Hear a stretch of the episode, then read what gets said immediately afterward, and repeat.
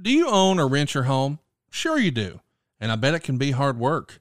You know what's easy? Bundling policies with Geico.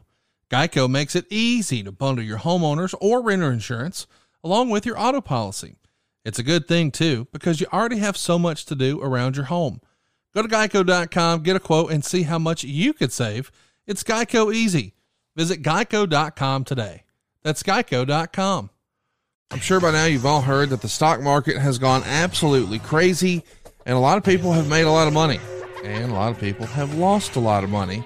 But unfortunately, one of the byproducts was interest rates started to creep up. You see, typically we see the Dow Jones work directly inversely with the 10 year bond. So if the stocks are having a great day, well, it might mean that the 10 year bond is not. And when that happens, it means interest rates start to creep up. So we did get a few worsened notices over the last week, and that should serve as a reminder to you if you've been on the fence about refinancing. Now is the time. We've identified the floor. Rates aren't going to get any lower than they are right now. There's only one place for them to go, and that's up. Hurry before it's too late to savewithconrad.com. Now, you don't need perfect credit or money out of your pocket, but if you're in a 30 year loan, you're going to be able to pay your house off in half the time with roughly the same monthly payment. Just check out Mario from California.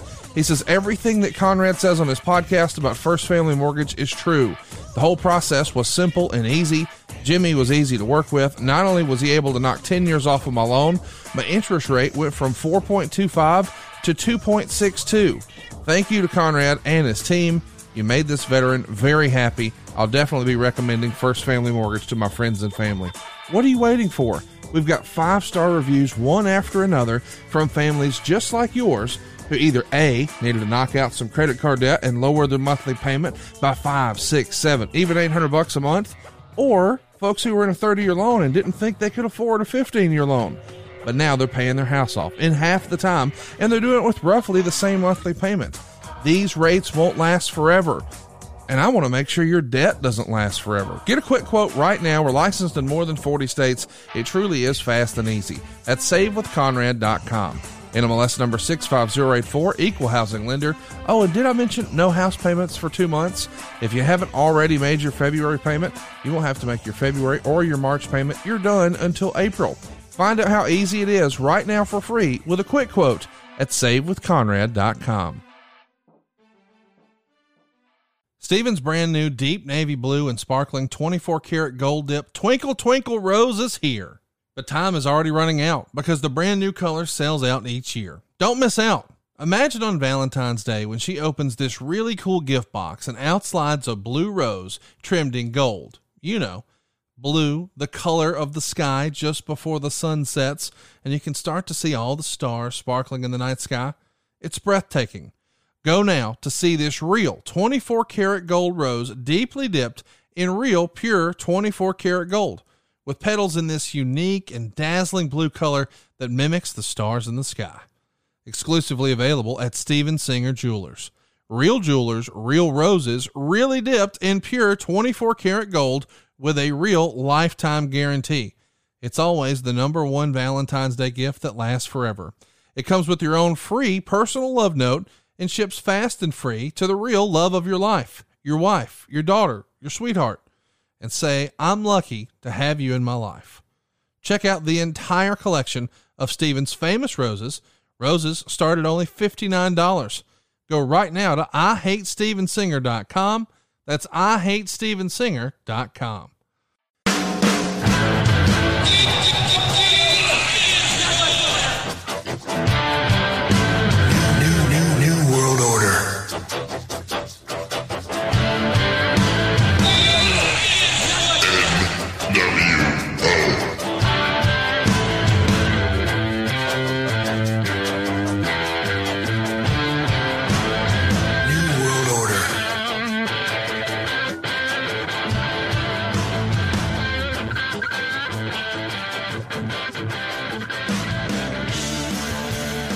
Hey, hey, it's Conrad Thompson, and you're listening to 83 Weeks with Eric Bischoff. Eric, what's going on, man? How are you? I'm I'm I'm perfect. I'm I got up early, I sucked down my caffeine, my kratom, got all packed up. The truck is loaded. We're here in Huntsville. Our very last day in Huntsville. I'm getting a little mel. I'm getting a little melancholy. I'm actually going to miss Huntsville, but uh, now we're packed up. We're ready to go, and uh, looking forward to the trip back to Wyoming. Huntsville gets a bad rap, man. Huntsville's uh, Huntsville's a fun town. I'm glad you and the the wife got to check it out. You know, I, if it gets a bad rap, it only gets a bad rap from people that have never been here. Yeah, um, it's it's really a beautiful place. There's so much here, regardless of what you're into. I love the geography, the hills. It's a very wooded. You know, it, it's the kind of environment I like because I'm not a city guy. But yet, you have all of the great things about a city. You have great shopping, great restaurants, as we were talking about before we went live here.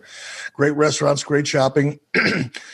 the technology that's here it's amazing um, the roads are in great shape the people are super friendly so if anybody says anything bad about huntsville you could probably bet they've never really been here well i appreciate you putting over our city let's put over a few more things i don't know if you saw but the uh, the internet was turned on its ear this past thursday we announced that adfreeshows.com continues to grow and our little network here on westwood one does as well the Olympic gold medalist Kurt Angle is going to be joining us. He has a brand new podcast. It's going to be de- debuting this coming Sunday, Super Bowl Sunday. Uh, you can find it anywhere you enjoy podcasts. Just look for the Kurt Angle Show. Kurt Angle, man, on the network. What do you think?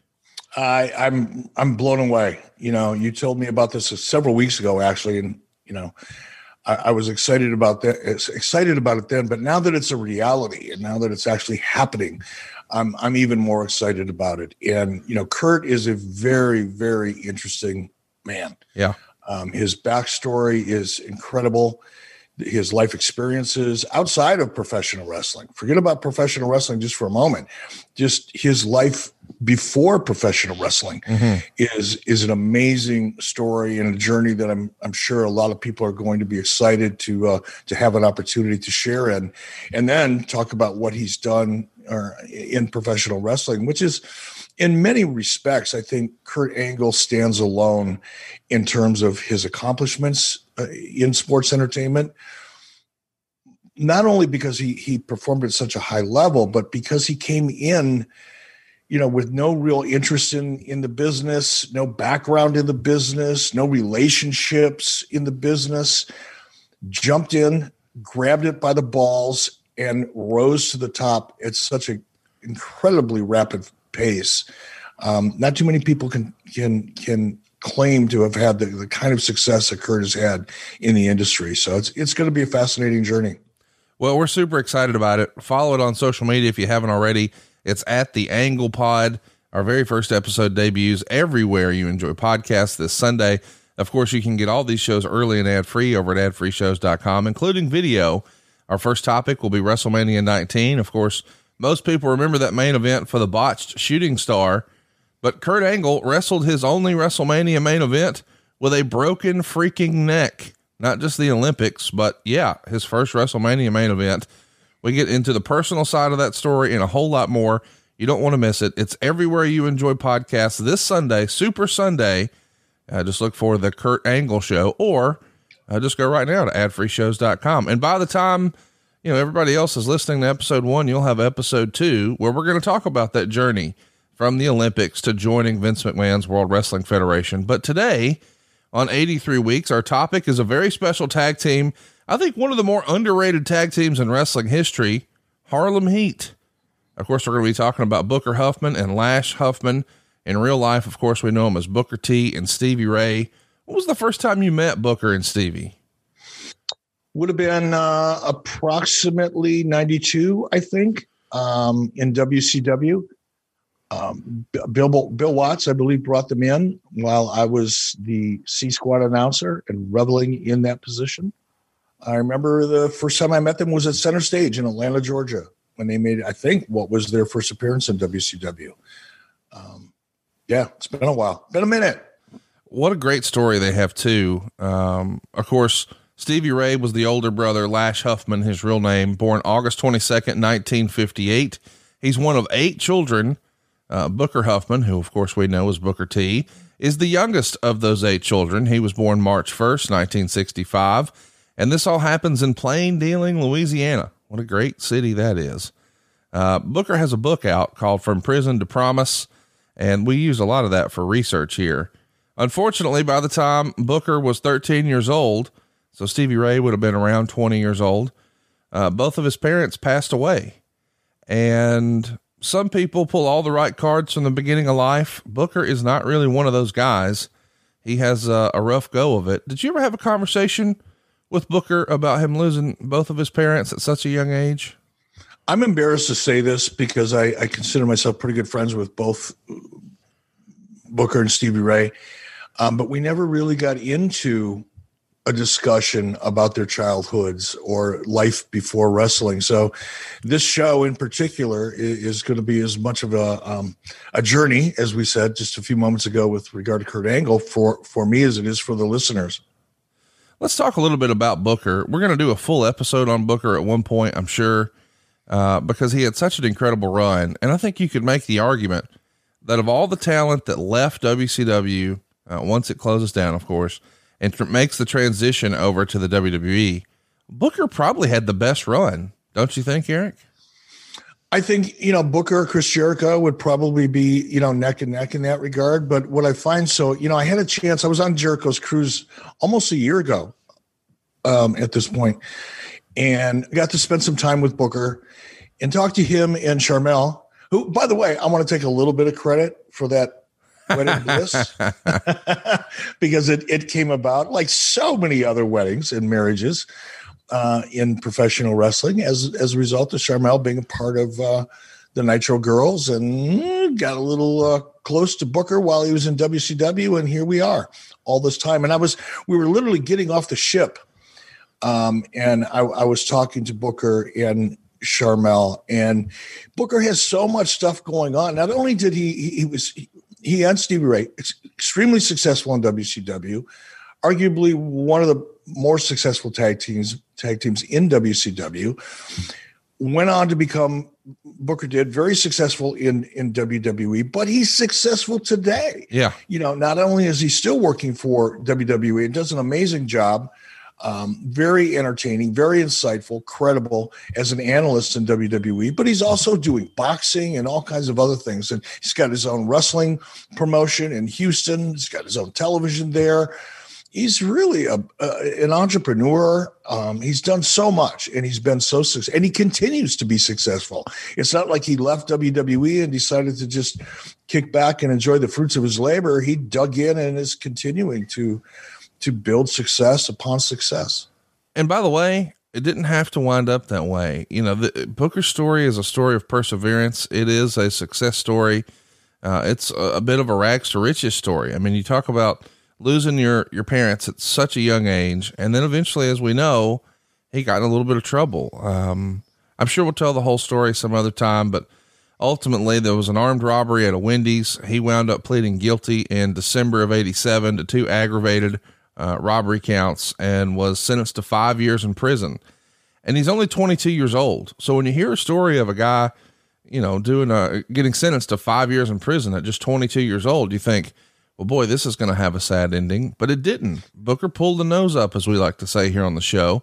He's released after just serving 19 months. He's placed on parole until April of 92 this is quite the uh, the moment, you know, where your life could go left or right and he obviously made a lot of better choices on the other side of this. Did you ever have a conversation with Booker about his dust up with the law here? Uh, very brief conversations, and, and it was almost not, not, so much conversations as you know, very quick references to it. You know, Booker would reference it. Um, but what I find amazing, you know, listening to you talk about that, I watched a documentary uh, Mrs. B and I did um, about two months ago, and as is always the case, I forgot the name of the documentary, but it was a really, really interesting documentary about five young men who, young boys really, who ended up in a situation not unlike, you know, what you described with Booker and, and being arrested for an armed, armed robbery. Uh, in, in the case of the documentary, these kids weren't guilty, um, but got convicted anyway. And what I took away from that documentary and what really impresses me even more, you know, as we talk about Booker today, is when a young young kid, young man, young boy, in some cases, gets put into the system. Mm. The you, you're you're marked for life. You know, once you're a felon, once you've got that criminal record, where do you go to get a job? Let's right. let's pretend that Booker T graduated from college. Let's pretend he came from, you know, a family with a tremendous amount of resources and a strong family foundation, which we know none of that was true. The exact opposite was true. Right. But even someone from an ideal situation, once you get into the system, the odds of ever getting out of that system are astronomical because yeah. you're it's hard for you to get a good paying job because you're a felon. Um, you carry that stigma with you forever.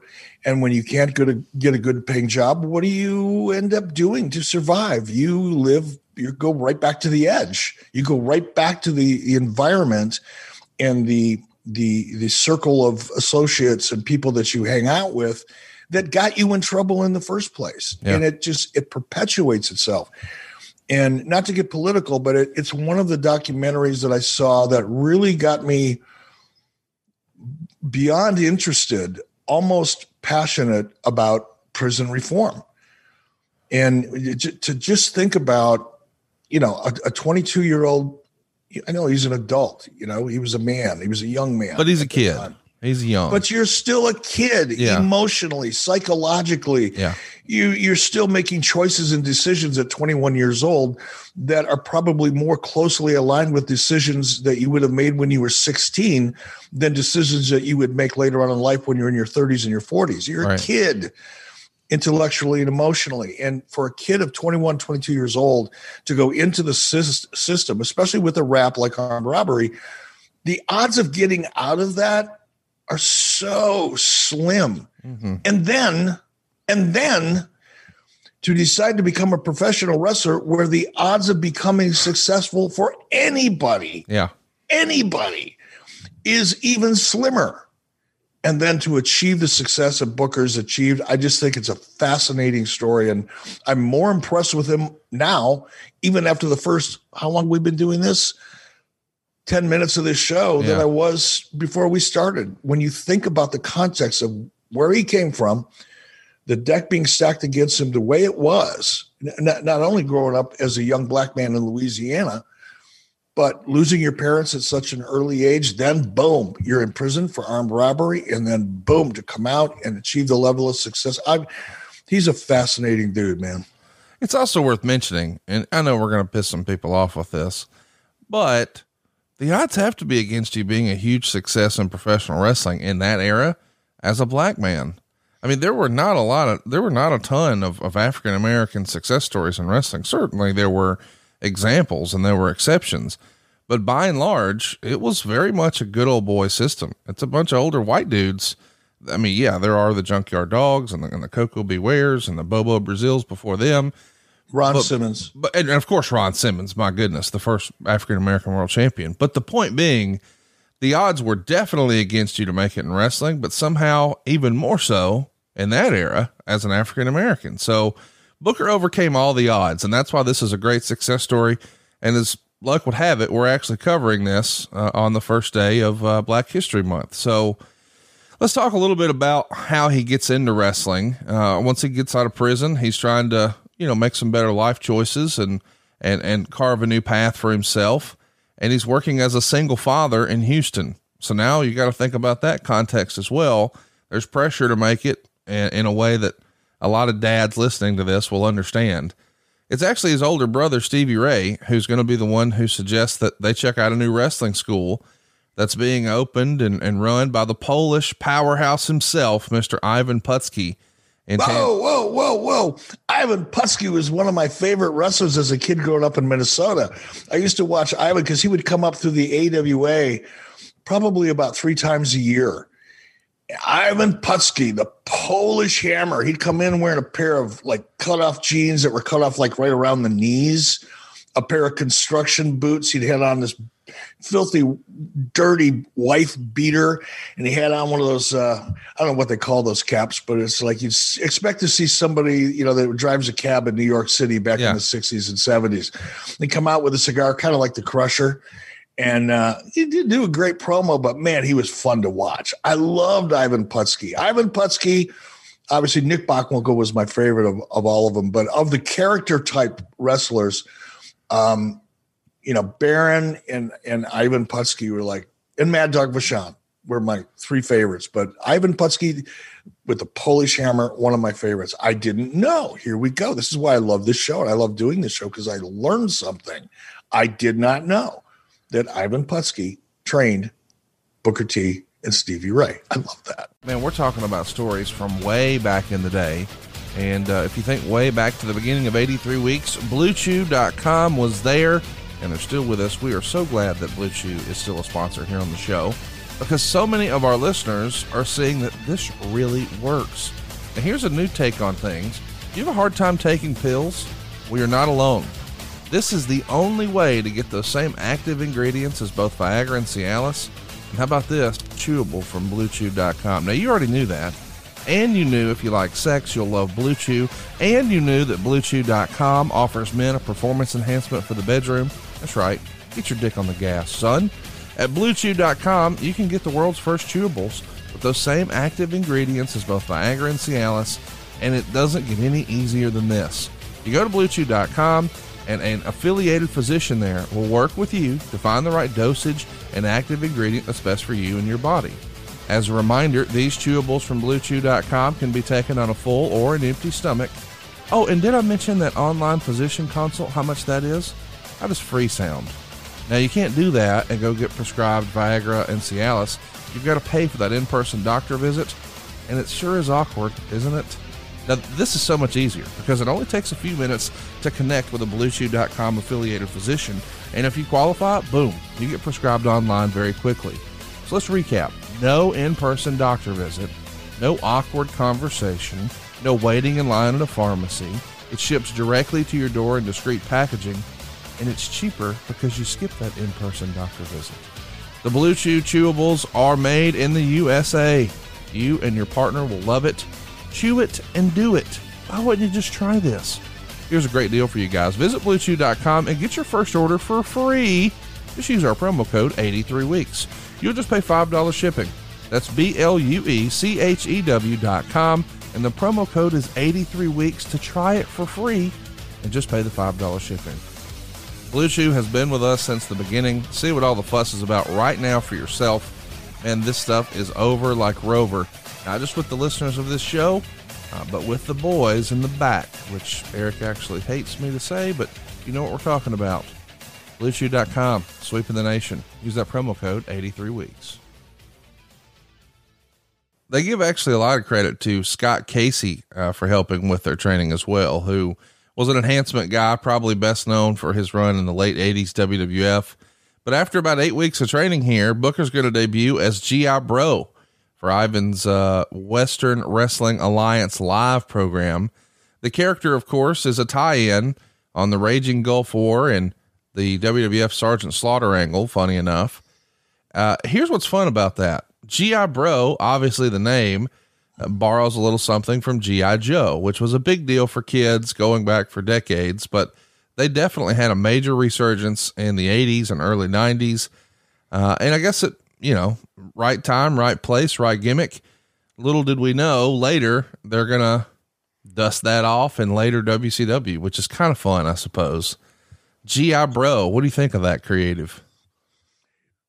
Well, if that would if, if somebody were to try that today, they would be slapped with a cease and desist from I think Mattel or Hasbro, whoever yeah. has the GI Joe trademark, because it would be according. And Michael Dawkins can back back me up. Our our gimmick attorney, um, that would be considered um, confusingly similar, mm-hmm. and therefore an infringement upon an established mark.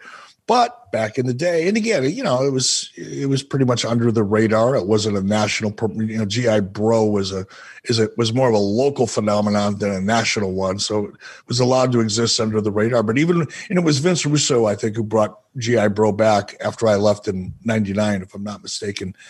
Um, I'm surprised by then that there wasn't some sort of a cease and desist floating around, but times have changed. While they're here, Skandar Akbar spots these guys and decides, hey, we need to snatch them up for global. That's right, the Global Wrestling Federation, the GWF.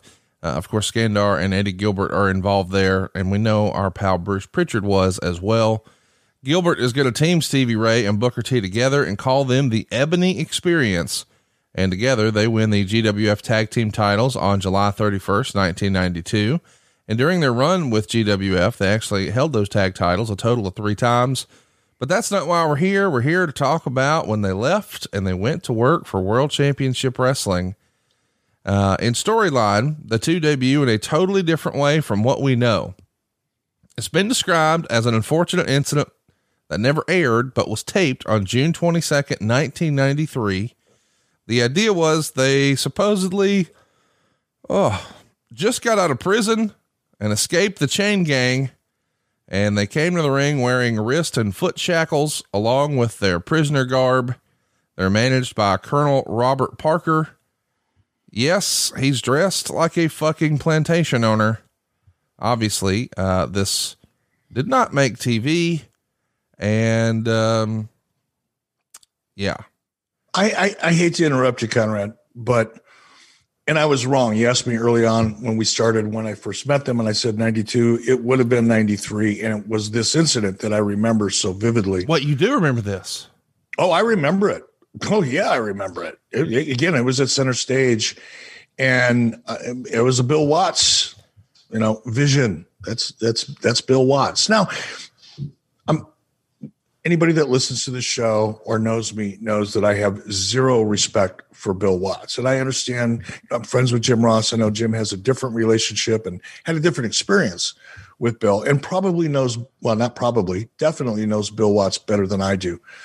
But based on my experience with Bill, um, I don't have a lot of respect for him. I never did, and I still don't. But in defense, I guess I don't even want to call it defense. I guess it's understanding and maybe context. You know, Bill Watts came up and developed probably his instincts for professional wrestling back in the 60s and the 70s when the culture was different. Not better for sure. It was different. Um, and I think Bill didn't have a clue of what the culture was in the 90s. And for God's sake, he certainly didn't understand Ted Turner. Ted Turner was a champion for the African American African American community, not only in Atlanta, but Ted had a Ted was very Ted was woke before there was such a thing, and to to to, to come to bring out Booker T and Stevie Ray with Colonel Parker with that gimmick working for Turner Broadcasting. I'm surprised Bill Watts got through that day without being fired. That was just that was insane. Well, it's uh I hate to be that guy, but Watts was gone by this point. Watts was gone in February. Uh-oh. So technically, I'm putting this one on your doorstep, Mr. Bischoff. Whoa. Yeah. Bischoff, I mean, not Bischoff, but Watts was fired in like February. This happened in June. Now, we know you weren't necessarily in charge of creative, but I got to imagine when somebody sees this for the first, when everybody sees this for the first time, whether it's in person or on the monitor, they have to all look around and say, I don't think we can fucking do this, right? All right. Well, let me take this one back. I owe an apology to Bill Watts. and I'm I'm not joking about that. That I, I feel badly. I was wrong. I was dead wrong. I should have done my research. I didn't. That's on me. Um, now, and formally, Mr. Watts, I apologize. I still don't like you. I still don't have respect for you, but I'm not going to hang something on you you didn't do. That being said, and I want the audience to know that I'm sincere about that. Um, now, what's running through my mind is who was booking at that point. Right. help me out here, Conrad. I assume it's probably a committee. Um, stupid ass Stan did a terrible job with the notes this week, or we would have had much better details. Uh, but I'm going to assume this is still the committee. We know for sure that Cornette's gone, but Kevin Sullivan still would have been there, and uh, Greg Gagne would have been there, Yeah, I'm I'm and Mike Graham would have been there. But still, this is this is a rough idea. this was either this was either Dusty Rhodes. was- I think I'm pretty sure it was Dusty. Dusty was back, yeah. Yeah, there it was it was the committee, but it would have been Dusty. But by the way, this is like this self-flagellation tour here this morning. but at you know, no humor in this. All kidding aside, um, as the executive producer, the person who I wasn't in charge of booking, I wasn't. I was in charge of television. So there's some responsibility there on yours truly. Now, I don't remember, you know, as you pointed out clearly, this never made television. I don't remember who hit full stop. Might have been all of us Right. once we saw it. Um, I think once once it manifested in the ring in center stage, um, and we saw that, I think everybody probably looked around and said, "Fuck no." Right. But uh, Well, let, us also give some man, context. I'm I'm still you scrambled my brains with the fact that that but I Watts got it wrong there. about Bill Watts. I mean, I no, I do feel bad. That's really that's that's horseshit on my part. Let me mention too, though there there was a precedent, and boy, this is a shitty precedent. But JYD, another African American wrestler, had been coming to the ring with a chain for a long time, so it didn't. That was his gimmick. You know, he was the junkyard Yeah, dog. but Con- Conrad, you're being kind here, and I appreciate that. Well, here's what I mean though. I'm saying I think there is probably uh okay, what has worked before? Well, let's get them chains. Okay. But then when you put the prisoner garb on them and you think, well, there was nails and there was a prisoner. But then when you put the old white guy dressed like an old southern gentleman, That- now it's like, whoa, with the, way too many ingredients. Individually, any of those might could have worked, but when you put it all together, this is not a fucking good look, right? No, and that's that I agree with you. I mean, that's a good analysis. I think had um, Booker T and Stevie Ray, Stevie Ray been introduced as former prisoners, I think the fact that they, you know, escaped the chain gang and showed up for work in a prison outfit, that's a whole nother kind of Yeah, silly. Yeah. lapse of creative judgment. But you know, the, the disconnect there is beyond the pale. But to throw Colonel Parker in there dressed up like a Southern plantation owner, that was absurd. Yeah. So wherever and man, I you just took you just you, I'm fucked up, and I'm I gotta be more. I gotta I gotta be Stan. You and I are gonna be spending a lot more time together before these shows, my friend. Um, for my own for my own self preservation, because I feel really horrible about this. But whoever came up with that idea, wherever that thought originated from, that was a real boneheaded move. Yeah, I mean, listen, it's got to be on the short list of worst ideas ever. But let's also mention, even though it starts bad, it doesn't end poorly. They're going to have an incredible run, and that's what we're here to talk about today.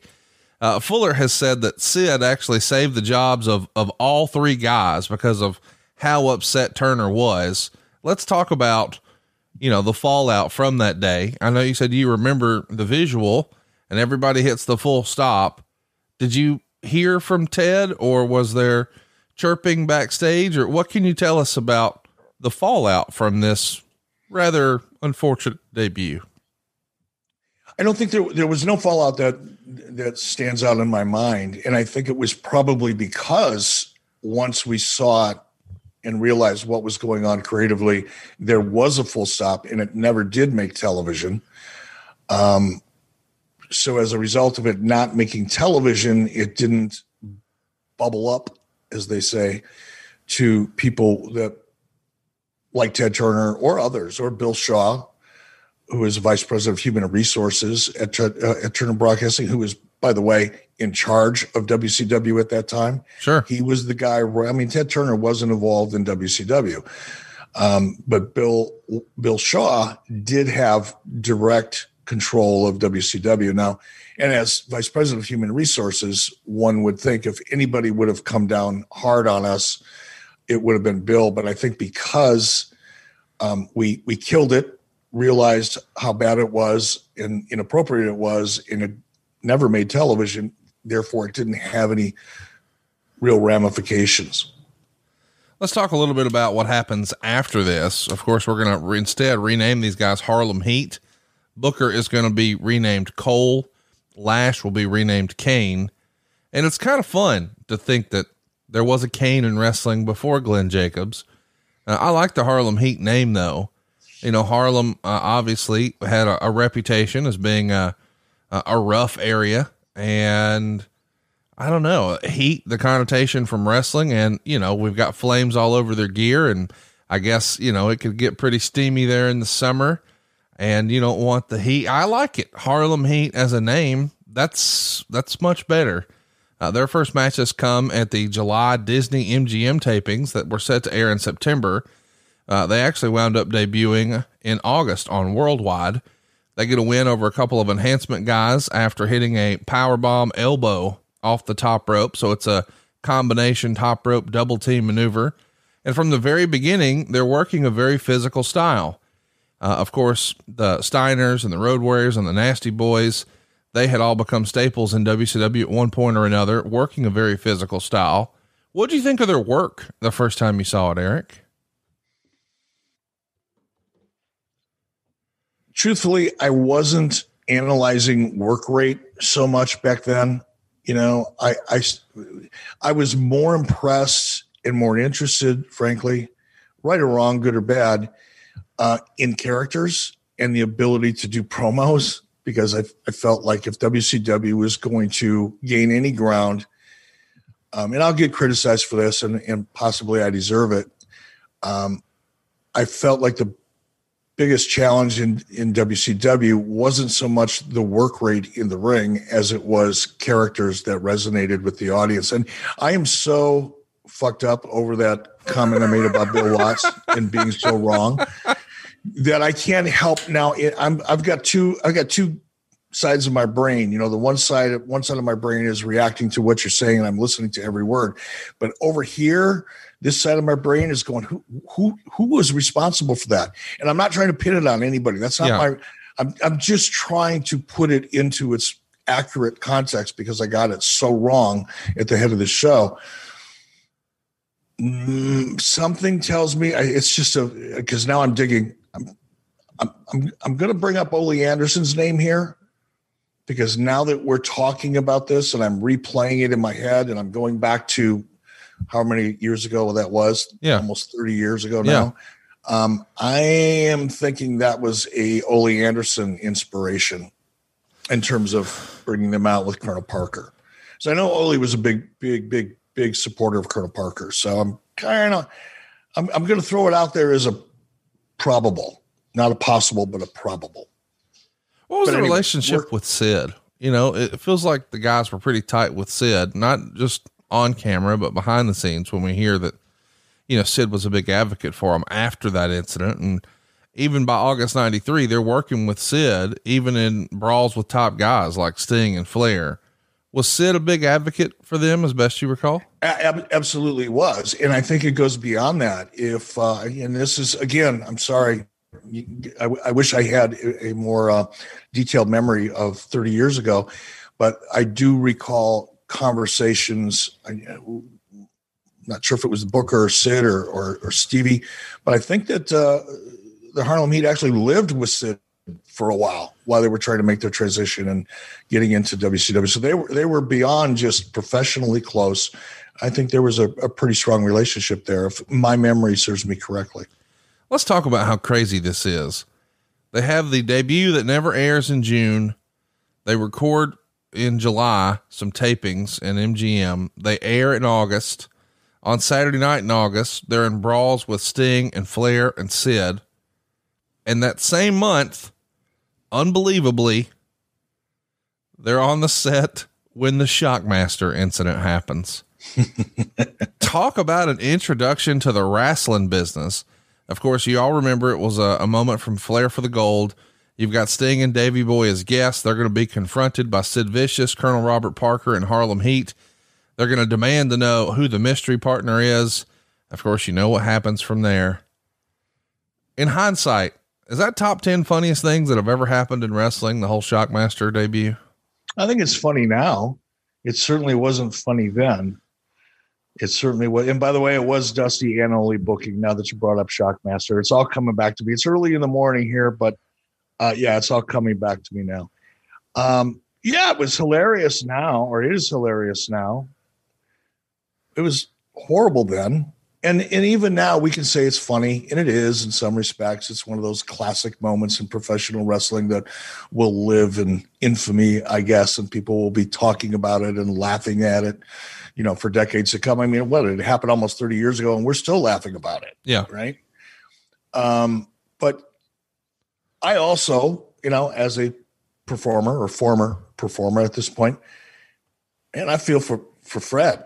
Oh you know, God. Yeah. I mean, even to the now to his credit, you know, Fred's out there when, you know, pre COVID, he's making appearances as the Shockmaster. Yeah, he did he's, one for me. He's making money with it. Yeah. So maybe I feel worse about it for him than he does. I don't know. But yeah, it was a oh God, what a shit show of a moment that was. You're were you there? I mean, you're there on set when it happened. Oh yeah, I was the executive producer. I remember I remember where I was standing when he came through the wall. So you, yeah. So you got you had your eyes on him when he fell. Oh yeah. Does definitely. your does your asshole pucker? Does your stomach drop?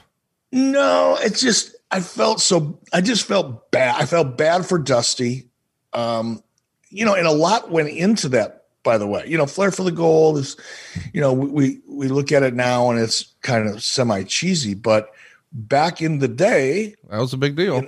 It was a damn big deal and a lot of money. It was an expensive deal, you know, to in a way to help get Rick over even more than he already was. Um, that's where Fifi came about. Yeah.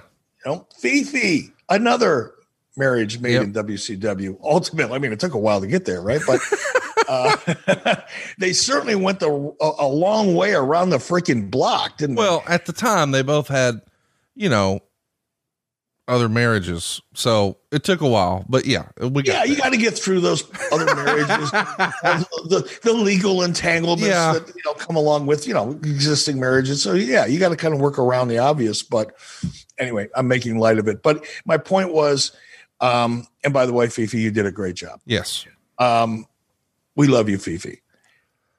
The the effort and the time and the expense that went into. I mean, it took hours to set that thing up because it was a traveling set. Right. It was a big damn deal. And then to have somebody come crashing through the wall was, yeah, I feel bad even now.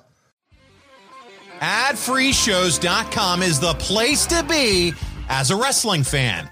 If you like current product, we have something for you.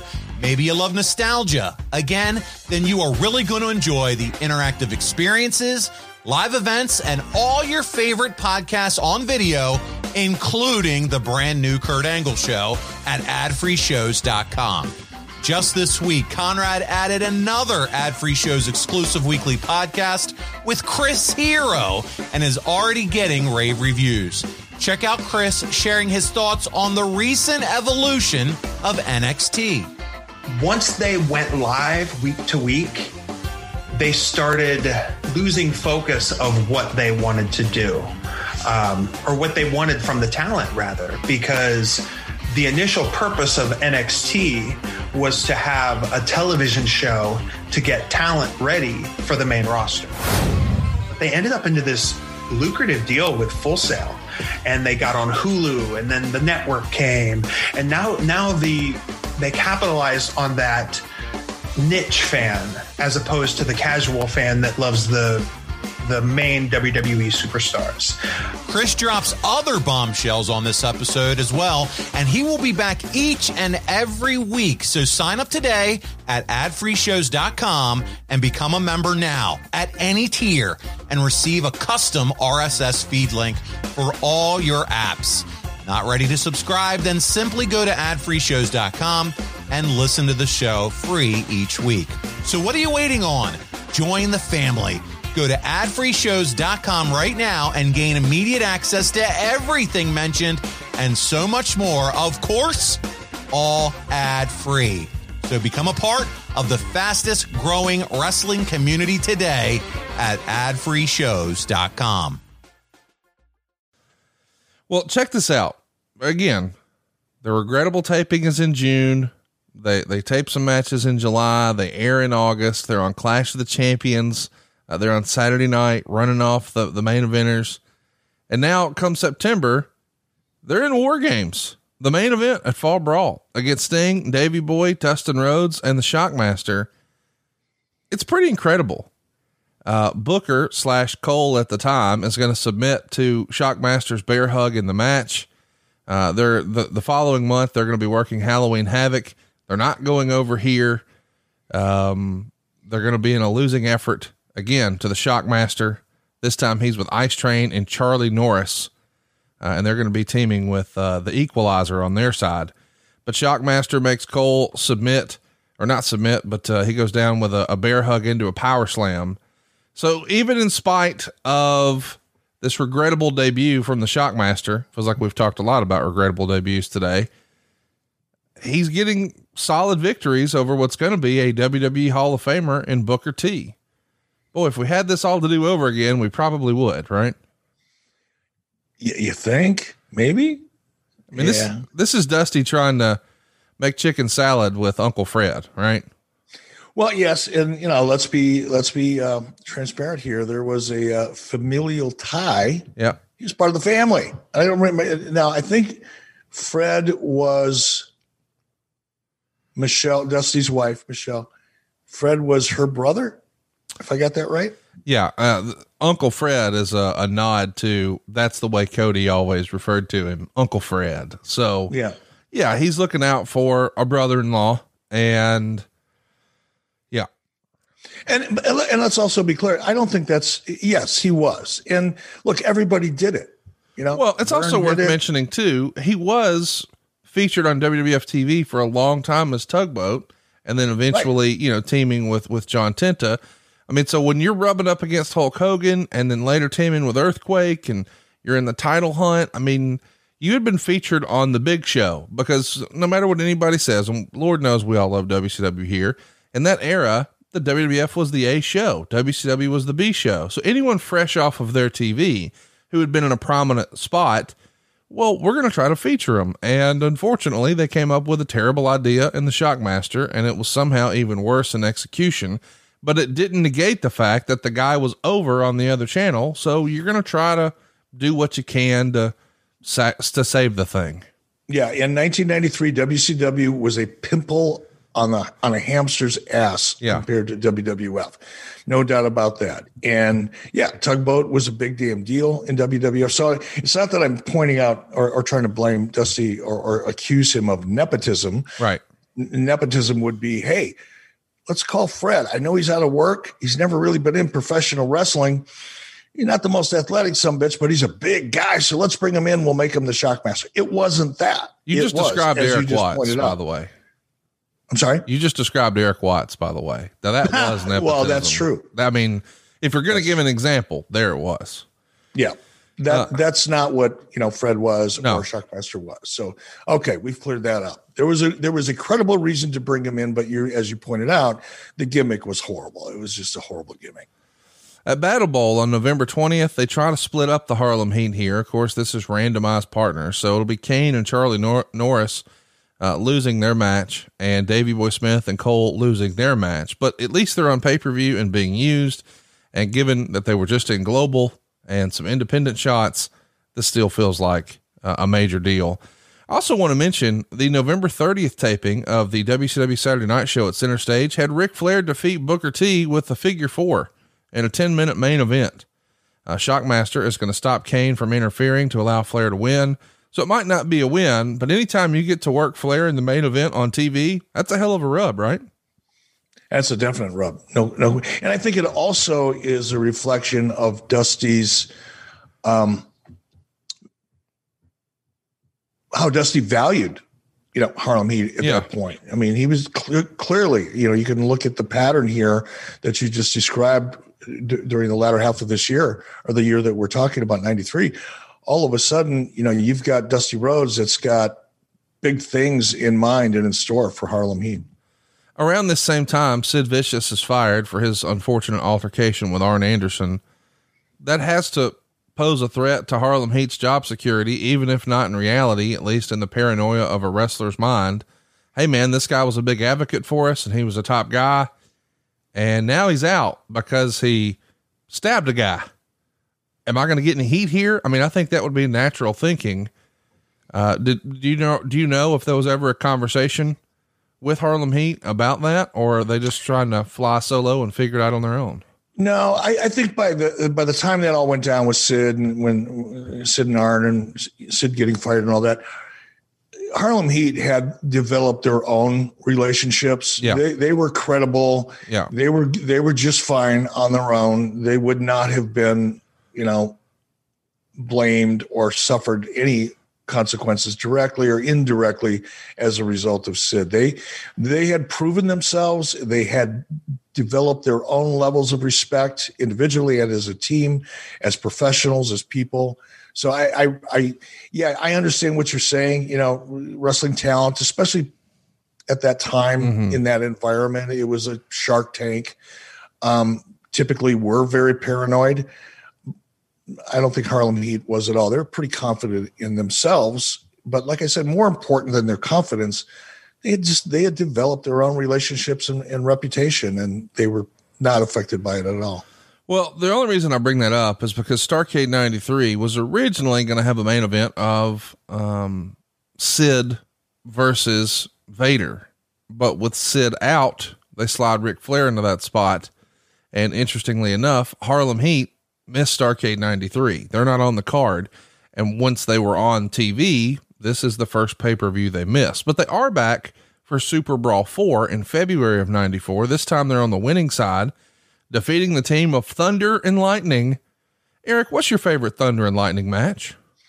As you said that, I'm going, oh God, he's going to ask me about thunder and lightning. and I can't, I'm not even going to be able to fake my way through that. I don't know. Who was it? Uh, nobody cares. Let's move on. Uh, let's also talk about uh, the the team doesn't appear at the next two pay per views. Spring Stampede '94 has been talked about for a long time as being one of the more underrated uh, pay per views from WCW of this era. They're also off of Slamboree. Uh, during much of the summer, they're even sparsely used in the company. On August 6th, at an episode of WCW Saturday Night, they defeat Brad and Brian Armstrong. But before the match, they're on a cell phone speaking to a mystery advisor. And uh, at the Saturday night tapings that would air on August 27th, Harlem Heat do a promo with Mean Gene saying their advisor would help them get to the top.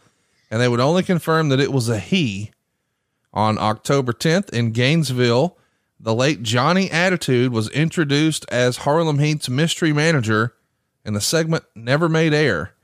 He's the guy who founded Micro Championship Wrestling. Do you remember this idea? Johnny Attitude maybe managing Harlem Heat? Johnny Green. That was he was also AKA Johnny Green. Um, no, man, I don't remember that. Maybe it's because it didn't make television, Right. And I wasn't involved in it. You know, certainly wasn't involved in the booking process.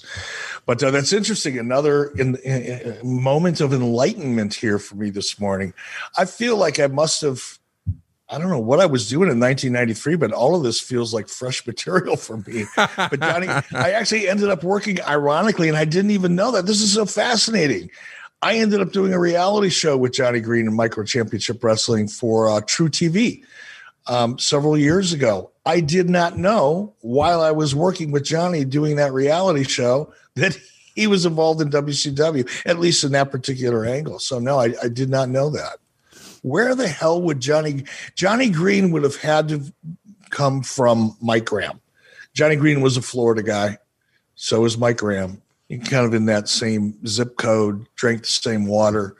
Um, there's something in the water in that Tampa area. They just keep growing wrestling talent. Yes, they there. do.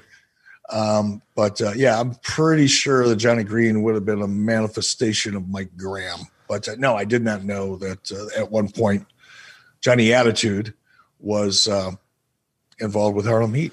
Thankfully, we get a much better treat. At the October 30th worldwide tapings that would ultimately air on November 26th, Harlem Heat appear with Sherri, telling Tony Schiavone she was now known as Sister Sherri and not Sensuous Sherri. That's because by that TV taping, plans had already, of course, been laid in motion to switch Sherri to be the manager. And uh, at the li- the live Clash of the Champions on November 16th from Jacksonville, Florida, Harlem Heat would defeat the Nasty Boys at around the 10 minute mark when Stevie Ray pinned Jerry Sags. The match ended when, after Sags hit the flying elbow smash, Booker T hit an axe handle off the top rope and put Stevie Ray on top as both Brian Knobbs and the referee were distracted by Sherri Martel, who appeared ringside during the closing moments of the bout. Sherri and Heat revealed she had been the person they'd been speaking to for months on their cell phone. So, a bit of an about face. It's not a he, it's a she, and it's Sister Sherri. What'd you like about this pairing of Sherri with uh, the Harlem Heat here? I don't think there's any one thing, and I, have you know we've gone back as I've reviewed shows, you know, doing this podcast now for a couple of years, and whenever we review a show or I review a show, um, to try to do my research, and unfortunately, I didn't have a show to review for this one, so oh, I st- I'm still shook up over fucking that up so bad. But I'm making excuses for myself, and there is no fucking excuse, Eric. There is none. But um, when I go back and watch shows th- that we do, and I see Harlem Heat and Sister Sherri, Sherri Martel, I, it's some of my favorite stuff. Their yeah. promos are they, you know, we talk about it a lot. People say, "Oh, they have great chemistry." Well, what does chemistry mean? It can mean different things. It can be phys- physicality. You know, you have great chemistry in a match because you know what each other are thinking, and it just fits, and it's fluid, and it's fun. But in promos, I love watching Sherri with Harlem Heat. They played off of each other. Oftentimes, especially when you've got three people in a promo, and particularly back in the early 90s, mid 90s, even into the late 90s, when you get you know three people in a promo and then you've got an announcer there i mean gene or tony Schiavone or whomever now you got four people yeah. You know, and you're trying to crank out a promo in a minute and 30 or a minute or maybe two minutes if you're lucky. And everybody's talking over everybody because they don't have a rhythm. They don't have a they don't have the chemistry. Right. A flow. Um, but when you go back and you watch Harlem Heat, Sherri Martel interviews, you'll very rarely find one where they're stepping on each other. Mm-hmm. And it's not because they rehearsed it. It's just because they had this natural flow in a natural rhythm. And someone told me once, I don't know who it was, it doesn't matter. Talk in the context of what makes a good actor or actress. And one of the distinctions this individual told me was, you know, the sign of a really good actor or actress is that they're just, and this is so true in wrestling, and I and I think it's really um, particularly important to point out with relations with regard to Harlem Heat. A good wrestling promo is two people reacting to each other. Yeah.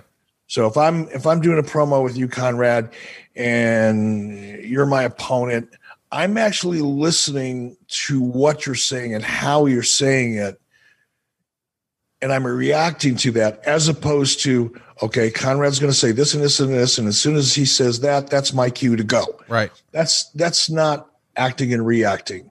That's just memorizing dialogue. And that's not acting. But when you have people who naturally, and that's what I'm trying to point out here, who have the natural ability to act and react then you get the kind of flow and rhythm that makes an average promo seem really, really good and makes a good promo outstanding. And that was a natural gift, I think, not only between Stevie Ray and Booker T, but Stevie Ray, Booker T, and Sherri, because they were all equally talented. Now, I, I think in a promo, I, I would probably tip tip it to Sherri. You know, Sherri was exceptional for my taste. Right. Okay. Just for me personally. I love I love her voice. She had this really badass, you know, two packs of camel and a bottle of scotch a day kind of voice in her. You know, I love that. And she was, you know, I, I, I thought she was sexy as hell. She was attractive, but she was also tough as hell. Yes. So she just had all these different attributes. But when you put her in with Booker T and Stevie Ray, she just fit so well, and their promos just flowed. It was just great rhythm. One of the criticisms I've seen online about the pairing is that it was um, antiquated thinking that a white woman with two, managing or with rather is the phrasing two black men was heat in the South, brother. Uh, and I, I never really even thought of that as a kid. That didn't even cross my mind. And I grew up as a kid raised in Alabama, but we would hear that same thing years later when the WWF would put Sunny with Faarooq, who, you know, was Ron Simmons, of course, that perhaps someone on the booking you- committee do you- do you- thought, but Conrad, do you think it's because it's true, or do you think it's just because there are people out there that feel the need to spew that kind of shit? Well- I, I, I didn't think I until you just said that. It never that crossed your didn't mind. Occur to me. And I, Yeah. by the way, I grew up in the '60s as a kid in Detroit. right. I watched the I watched the riots from the rooftop of my parents' garage.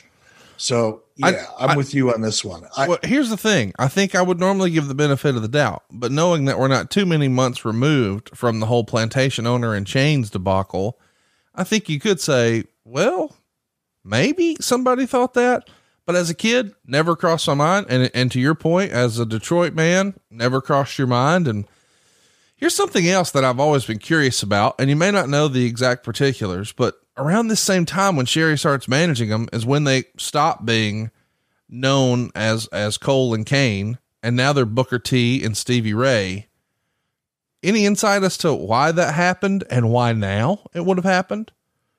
Certainly, it feels like, hey, it's time for a fresh coat of paint. We've got Sherri. Maybe that's the right time, but it's interesting to me that we go from Cole and Kane, who've been established. I mean, just imagine all of a sudden if, you know, Dolph Ziggler shows up on TV with a new manager and says, okay, now my name's Billy.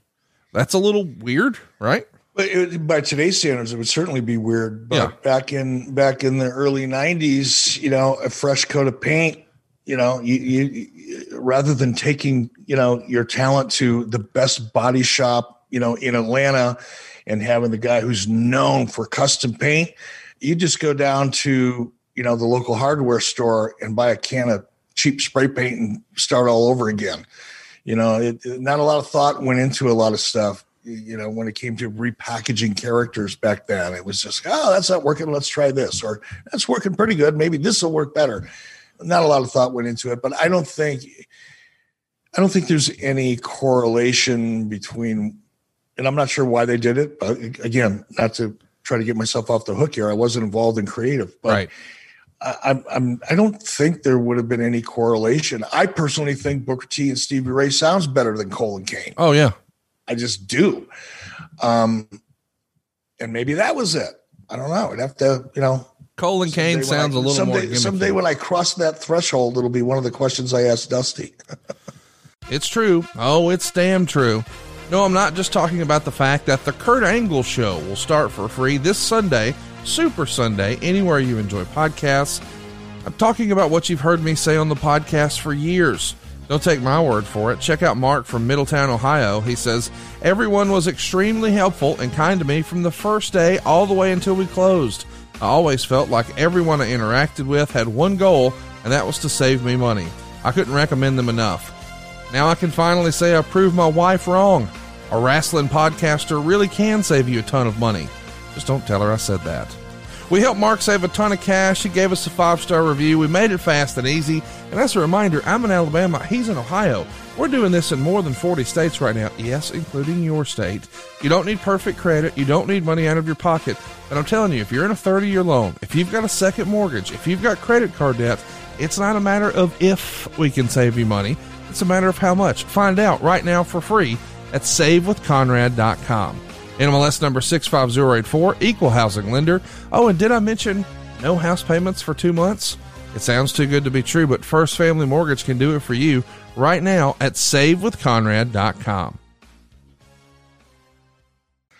Let's talk about uh, the great success they're about to be embarking upon. I mean, with Sherri managing them, well, let's fast forward. The end of 94, they tape a match uh, uh, for WCW Saturday night that airs on January 14th, 1995, where the Harlem Heat pick up a win over Stars and Stripes, which is the Patriot and Marcus Alexander Bagwell, and it's for the tag titles. The Harlem Heat officially become your tag champs on January 14th, 1995 for the very first time, but it's their first of an incredible 10 championship reigns. I don't think that gets talked about enough, Eric. With all the great tag teams that have come through WCW, whether it's even back when it was Crockett, certainly people still talk about the Rock and Roll Express and the Midnight Express and the great matches that they brought out. And then in the new era, of course, people are going to still talk about the Steiner brothers but 10 tag title runs for Harlem Heat, that's incredible. It's incredible. And I think it's one of the reasons they ended up in the WWE Hall of Fame. Yes, sir. Um, and by the way, one of the first tag teams to do so without ever being in the WWF because we never saw Harlem Heat in the WWE. I just think that's pretty special that, and now Booker T, two time Hall of Famer, very deservedly so. Yeah, no, and I, I think that run that Harlem Heat had in WCW was more than significant. I think it should be talked. And I think so much, you know, and a lot of it was by this time in 94, I think Ric Flair was booking, by the way. Um, so much happened in such a very short period of time. If you look at really 94 to 97, it's 36 months. Look at everything that happened during that 36 months of WCW's history. It's not excusable, but it's understandable why that sometimes that accomplishment, you know, with Harlem Heat kind of gets lost in the shuffle because so you know, I mean throughout the, the mid to late 90s, just so much happened so quickly. Yeah. Not only in WCW, but in WWE as well. So it's like I say, it's regrettable that people don't often realize it or it's not commented upon as much as it deserves to be. But it is the reason why Harlem Heat, despite the fact that I think it was Vince Russo said that or was it Dave Meltzer? No, it was Dave Meltzer. Dave Meltzer came out and said that uh, Stevie Ray really didn't deserve to be in the WWE Hall of Fame. What? That's a weird take. Um, let's talk about who they're working with next, though. Uh, the Nasty Boys. It feels like this was a natural pairing. They had a ton of matches back and forth. Um, they're even going to flip flop the titles. But you and I had a lot of fun years ago watching Uncensored 95 where we saw that Tupelo concession stand brawl. I mean, this is a, a nod to the original concession stand brawl where the mustard was everywhere. They even used mustard here. Meltzer says this was the worst concession stand brawl in history, but it's almost inherent that a concession stand brawl is uh, is going to be good. The The match only got two and a half stars, but I do like you know some of the silliness of professional wrestling, and that one worked for me. I, I always liked Harlem Heat's chemistry with the Nasty Boys. What do you think of those four together and what they were able to do?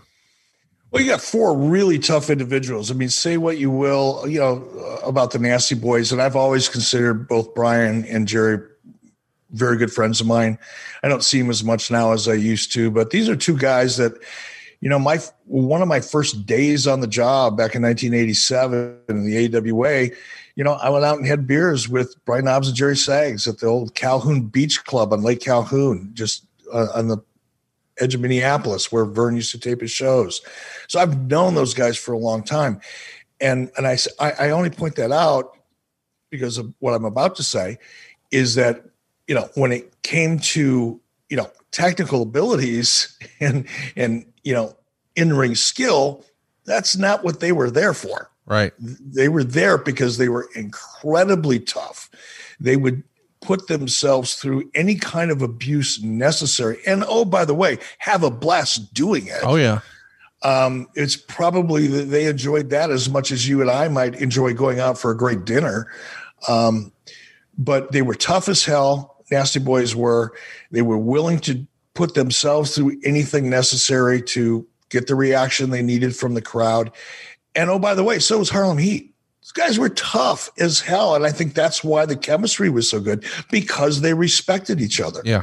It, it wasn't, you know, pulling teeth trying to get these guys to go out there and put it all on uh, on the table and and give their bodies to the match, so to speak, because they four of them enjoyed doing it. I mean, it was have to, I remember I, have seen matches between those two, and I remember specifically seeing it in person where they're out there pounding the piss out of each other, and they got to kayfabe the fact that they're kind of laughing. Yeah, they're having fun doing it. So I think that was the reason why the chemistry was so good, is they respected each other and they had fun beating the piss out of each other, and all four of them were tough enough physically to take it. And check out how fun this little note is. It was announced that the Nasty Boys would get one final shot at Harlem Heat's tag titles. The title shot would come at Slamboree. But before that could happen, Harlem Heat won the titles back from the Nasty Boys. You heard me right. On May 3rd, at a TV taping set to air on June 24th, with help some, from some interference, Harlem Heat won the tag titles back. Gary Michael Cappetta announced Heat as the champions, but not the new champions, indicating there had not been a title change but that's because they didn't lose the belts until May 21st at Slamboree. This is very much the era where WCW is still taping TV weeks and sometimes months in advance. And maybe that didn't make sense if you were there live, but if you're watching on TV, it all made perfect sense. The Nasty Boys defeated the tag champs Harlem Heat to win the titles at Slamboree in 1052 when Jerry Saggs pins Booker T following the running power slam slash flying elbow smash double team maneuver it's uh it's kind of fun to go back and think about how we used to have to do things out of order, right? It's not kind of fun. I just got vertigo listening to it, and it was a real challenge. Yeah, um, it was, but it was okay. We're either going to, I used to call it gang shoot. Um, occasionally, it would come out as gang bang, but it. I, that was never appropriate. And people, if you're talking about, if you're in a restaurant talking about what you had to do next week, and you were saying, yeah, we got to go to Disney and we got to gang bang a whole bunch of stuff to get it in the can, and people would look at you like, what, what the fuck? Who yeah. are you? But um, so I checked myself and started calling it gang shooting. Sure. Which in today's world means something different altogether. Yeah. But yeah, when you'd go down there, and we had to do it that way, by the way, because it was expensive the the cost of shooting at Disney on a per episode basis, if we were going to go down there and shoot every two weeks, for example, the cost of that of doing so would have been beyond prohibitive. Mm-hmm. It would not have ever worked from a from a financial perspective. But if you could go down there for a month or two weeks or whatever the window was and shoot three or four shows a day, all of a sudden the economies of scale would kick in and now you could actually afford to do it without really increasing your budget significantly over what you were doing when typically we would go out on the road and we would shoot two shows at a tv taping. Um, i don't think we ever shot three back then but we'd go down to disney and now it's like okay we got to shoot five shows today. Sometimes we shot more. We'd start at nine o'clock in the morning and shoot till five o'clock in the afternoon because then union you know issues became a problem and everything got more expensive. So we'd try to be done by five o'clock but we'd start early in the morning and just shoot. And it was just matches. It was matches matches matches matches matches without a lot of context. And every hour you would bring in a new crowd or 45 minutes you bring in a new crowd. So they didn't they had that new crowd didn't see everything that took place before. So there was no continuity. There was no context for the live audience but it didn't matter to them because they weren't really wrestling fans anyway. They were there as a part of the Disney experience, and they were there because they wanted to see a real live television show actually being produced. And then, then you had all the, the talent that was associated with that people, even though they weren't wrestling fans, kind of reckoned, you know, they knew who Ric Flair was, they knew who Hulk Hogan was, they knew who whomever was. Um, so it worked in that context. That was the good, the good news. We were able to shoot, increase the production values, make everything look 100% better, actually have real people in the crowd that were awake and not drunk, drinking wine out of a brown paper bag like we had at center stage. All of that was really great. The downside was, whew, from a booking perspective and a continuity perspective, it was a fucking nightmare. Complicated. Just a nightmare. When you're shooting a month in advance and you're going to put that stuff in the can and you're going to get back on the plane, go back to Atlanta, knowing full well that in all likelihood, somebody's going to get hurt. Yep. Somebody's going to, you're going to have a contract dispute. Somebody's going to get arrested. Somebody's going to get stabbed. Any number of things could, could happen that would make all of that content that you just shot either worthless or a real challenge at best. But that was the give and take at the time. Let's uh let's talk about the next piece of storyline business here. Harlem Heat become tweeners of sorts and enter a feud with Colonel Robert Parker's stud stable of Dirty Dick Slater and Bunkhouse Buck, eventually dropping the titles to them on an episode of Saturday Night on July 22nd, 95, thanks to interference from Parker. But this is the era where Parker and Sherri start carrying on a love affair, and Parker eventually leaves the stud stable in favor of Heat, all in order to be with Sherri. Eventually, the Heat regain the tag titles at Fall Brawl 95. Their third reign only lasted one day, though, because they lost the titles on September 18th, 95 on Nitro to the American Males. The American Males, American Males, American Males, American Males, American Males. And Scotty Riggs, right? American. You gonna do the dance? American males.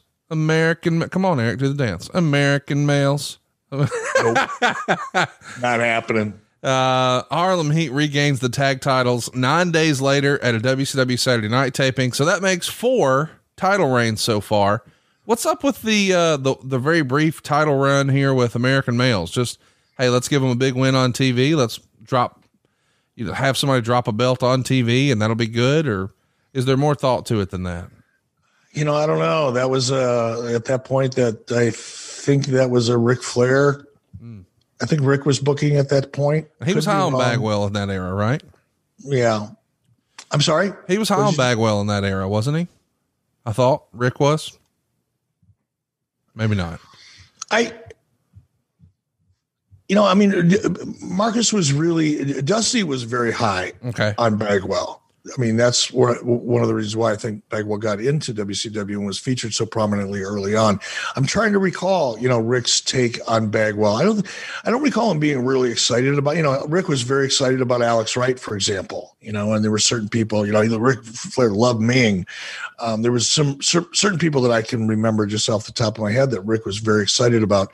Um, but I, I, I don't, I'm not, I don't recall that he was that um, hot on Bagwell. He may have been. He wasn't anti Bagwell for sure. I don't remember that either. But I don't think he was exceptionally uh, excited about Bagwell. Let's get to uh, the next uh, big moment here. The Harlem Heat dropped the tag titles to a couple of guys named Sting and Lex Luger on the January 22nd, 1996 Nitro in Las Vegas. We recently just covered uh, this uh, very special moment uh, on the 25th anniversary. For the first half of 96, they're going to hold on to the belts, and the biggest moment of Harlem Heat's career happens on June 24th, 96, when Harlem Heat get a win over Luger and Sting to begin their fifth reign. And listen, no disrespect to the American males or the Nasty Boys or anybody before, but when you beat Sting and Lex Luger, you're made men in WCW, are you not? Absolutely. Solidified their position, not only in WCW politically and, and solidifying their position on the roster. And again, I, I can't overemphasize how much respect that Booker T and Stevie Ray had, Stevie Ray had from everybody on the roster. I mean, not only were they great in the ring and great characters and great on promos, all of that, that it's almost a given. Right. You know, when you get to the level of being able to beat a Sting and a Luger, you have to assume those things are all true. But the level of respect that they had in the locker room was, you know, pretty impressive. Um, yeah, let's uh, let's talk about the next little wrinkle here that I found really interesting. The next two title changes were at a series of house shows in late July. The Steiners will beat Heat on July 24th in Cincinnati to win the titles, but three days later in Dayton, Ohio, Heat win them back, and that makes six title reigns now so far for the Harlem Heat. Is this the era where you're trying to boost your house show business? I mean, you're obviously talking about it a lot on TV and promoting where you're going to be next and all of that, but you want to give this feel of realism that anything could happen. It doesn't just happen on TV, right? Yeah, that was it. And and I'd heard that strategy or philosophy a couple times. You know, over the by this point, where are we? 1995 still? Yeah, uh, we're in 96 now. 96. So uh, by this point, I'd been in the business for nine years.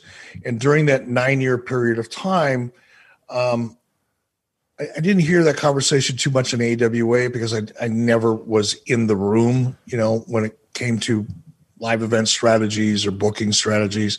But even by the time I got to WCW, um, after I'd been in WCW for a while, just in a matter of conversation. You know, not that I was involved in the business side of these discussions, but after work, you know, going out with Dusty or Ole or Ric or or anybody else, and it was always like, "Wow, what do we do to get the house show business up?" And every so often, it was always like, "Well, you know, it's because we put so much uh, emphasis on TV. Nothing really happens that's important on television." So uh, every couple of years, somebody would pull that out of the uh, you know out of the deck of cards to try again and start having title changes in at the venues. And it makes sense. You know i mean it's it's a it's a sound logical approach to storytelling you know in the live event business. When when the audience is conditioned to understand that nothing really is important is going to happen unless it happens sometimes it'll happen on television because title changes on television were sometimes a rarity. But really, all of the good stuff is going to happen on pay per view. Well, psychologically, you're kind of been conditioned to look at a house show as, yeah, why go? You may want to see some of your favorite talent in person or just hang out with some friends and watch some live wrestling, but you've been conditioned to believe that nothing really significant is going to happen at a house show. Right. So, yeah, we would pull that you know card out of the deck and and try to play it every once in a while. In addition, you know one of the other things that was done a couple times to try to boost the house show business, in addition to changing titles like you just um, covered, was uh, setting a camera crew and showing an angle or an incident of some sort, whether it's a title change or otherwise, you know, showing some kind of an incident that happened, you know, at a live event, editing into a television show is kind of a news update you know, if it was part of the story, if that makes sense. So um, we tried a number of different things, and certainly the title changes in house shows was was one of them. Let's talk about what's next here for the guys. Uh, on no September 23rd, they're doing a nitro from Birmingham, and Booker T and Stevie Ray are defeated by Public Enemy, but take the titles back for the seventh time on Saturday night. We haven't spent a ton of time talking about Public Enemy, but we just recently touched on them who do you think Booker and Stevie had their best matches with? I, I, put over the Nasty Boys as being somebody that I really enjoyed them with. Did you like them with the Steiners or Public Enemy, or or was there a style that you knew, hey, if I'm putting the heat in there with so and so, they're going to have a badass match? Well, Harlem Heat had great matches with the Nasty Boys, as we've covered, certainly with the Steiners, and also with um, Public Enemy. but if I had to pick one team that I thought they had the best matches with consistently, I'd I'd give it to the Steiners mm. because the Steiners not only were physically tougher, in my opinion, than the Nasty Boys, um, they had the ability to do more. They could go a little deeper into their bag of in ring tricks to put on a more spectacular show, whether it's the Frankensteiners or anything else, you know, that they were capable, or in Scott's case, uh, doing. So I, I would I would give a nod to the matches they had with the Steiner brothers as my favorite. Not taking anything away from Public Enemy or the Nasty Boys because they were all great, but I just think there was a little more depth in the matches they had with the Steiner brothers. I don't know why I remember this next match so well, but ultimately they would lose their tag titles to the Outsiders at Halloween Havoc on October 26, 1996. I think you and I have decided, maybe together, that Halloween Havoc 96 is probably one of our favorite WCW pay per views of all time, right? I think so. It would be hard to beat it. And again, we've covered so many different shows and we've gone back and looked at so many. I'd like to look at that one again. But it's safe to say in general, you know, 96, in my opinion, mm, at this point, 96. I'd probably say 97 was WCW's best year overall. But by late 1996, the world had changed. Let's put it that way. Yeah, the world had changed, especially in WCW. Um, I really enjoyed, I don't know why I enjoy that match so much, but I do. But after the match, they become full fledged faces when they fire Colonel Robert Parker and beat him up. And I got to tell you, you know, I never thought he was necessary. I like Heat by themselves or with Sherri, but the pairing with Colonel Robert Parker, it, never hit for me. What say you? I agree. And part of the reason it wasn't necessary is because Stevie and Booker could c- cut a hell of a promo. The only time you need, again, this is just my opinion everybody's going to have different ones and none of them are wrong. Right. All right? It's it's it's just taste. Um but for me i find managers completely distracting not only unnecessary i find them to be a pain in the ass and distracting as a viewer when you've got talent that can talk. Right. In some cases better than the manager. Right um, I want to hear what the talent has to say. I don't give two shits what the manager has to say. I don't care. Now, don't get me wrong. If you've got somebody who's not that great on the mic and not that interesting, Brock Lesnar. I love watching him in the ring. Right. I love, I love the mystique. I love the. I mean, he's a freak of nature and an amazing athlete. Yes, I want to watch him, but I don't really want to hear from him. Right. But I want to hear from Paul Heyman. Oh yeah. Now absolutely. that's a great package, right? They benefit each other. One plus one equals three. But when you've got a great talent that you want to hear from and you care about, I don't want to hear from the manager. It's totally un- and it's a waste of talent, by the way. It's a waste of money because you don't need it. It's economically, it makes no sense. I just want to hear from the talent. Um, so yeah, it was unnecessary, and I think it was one of the best things that happened to Harlem Heat was getting away from Parker. And by the way, I think Robert Parker is one of the most entertaining sons of bitches on television back then. For sure, he was he was amazingly talented and interesting and fun to work with because he was so good. But I just think in that package, he was just he was he was a distraction more than anything. Well, the Heat aren't done with Colonel Robert Parker. Now they're feuding with his latest team, the amazing French Canadians, a feud they obviously win. In 97, they continue feuds with Public Enemy, the Steiners, and the NWO. And I guess most WCW wrestlers had something to say about the NWO in that year, even if they weren't programmed with them. And then we do something a little different. Spring Stampede 97 happens. Booker T and Stevie Ray are backstage talking to Mean Gene. We should mention we're, we're headed towards a four way pay per view main event. And Booker T and Stevie Ray are going to be singles competitors here, I believe, with Lex Luger and the Giant. And Booker T is cutting a promo, and man, is he fired up. And after we take Lex Luger and the Giant, we want the gold, sucker. Hulk Hogan, we coming for you. And you remember what happens from there. As soon as the word leaves Booker's mouth, he puts his hands over his head like, oh God, what did I do? Sherri is like rubbing his back, trying to reassure him, and stays in character. Booker recovers, puts on the mean mug again. But in his Hall of Fame podcast, Booker T described it as the worst moment of his life in WCW. He said he wanted to stick his head in the sand. He said the wrestling business until that day, none of his peers in the business had ever heard him say that word. Quote, I thought it was the end of my career.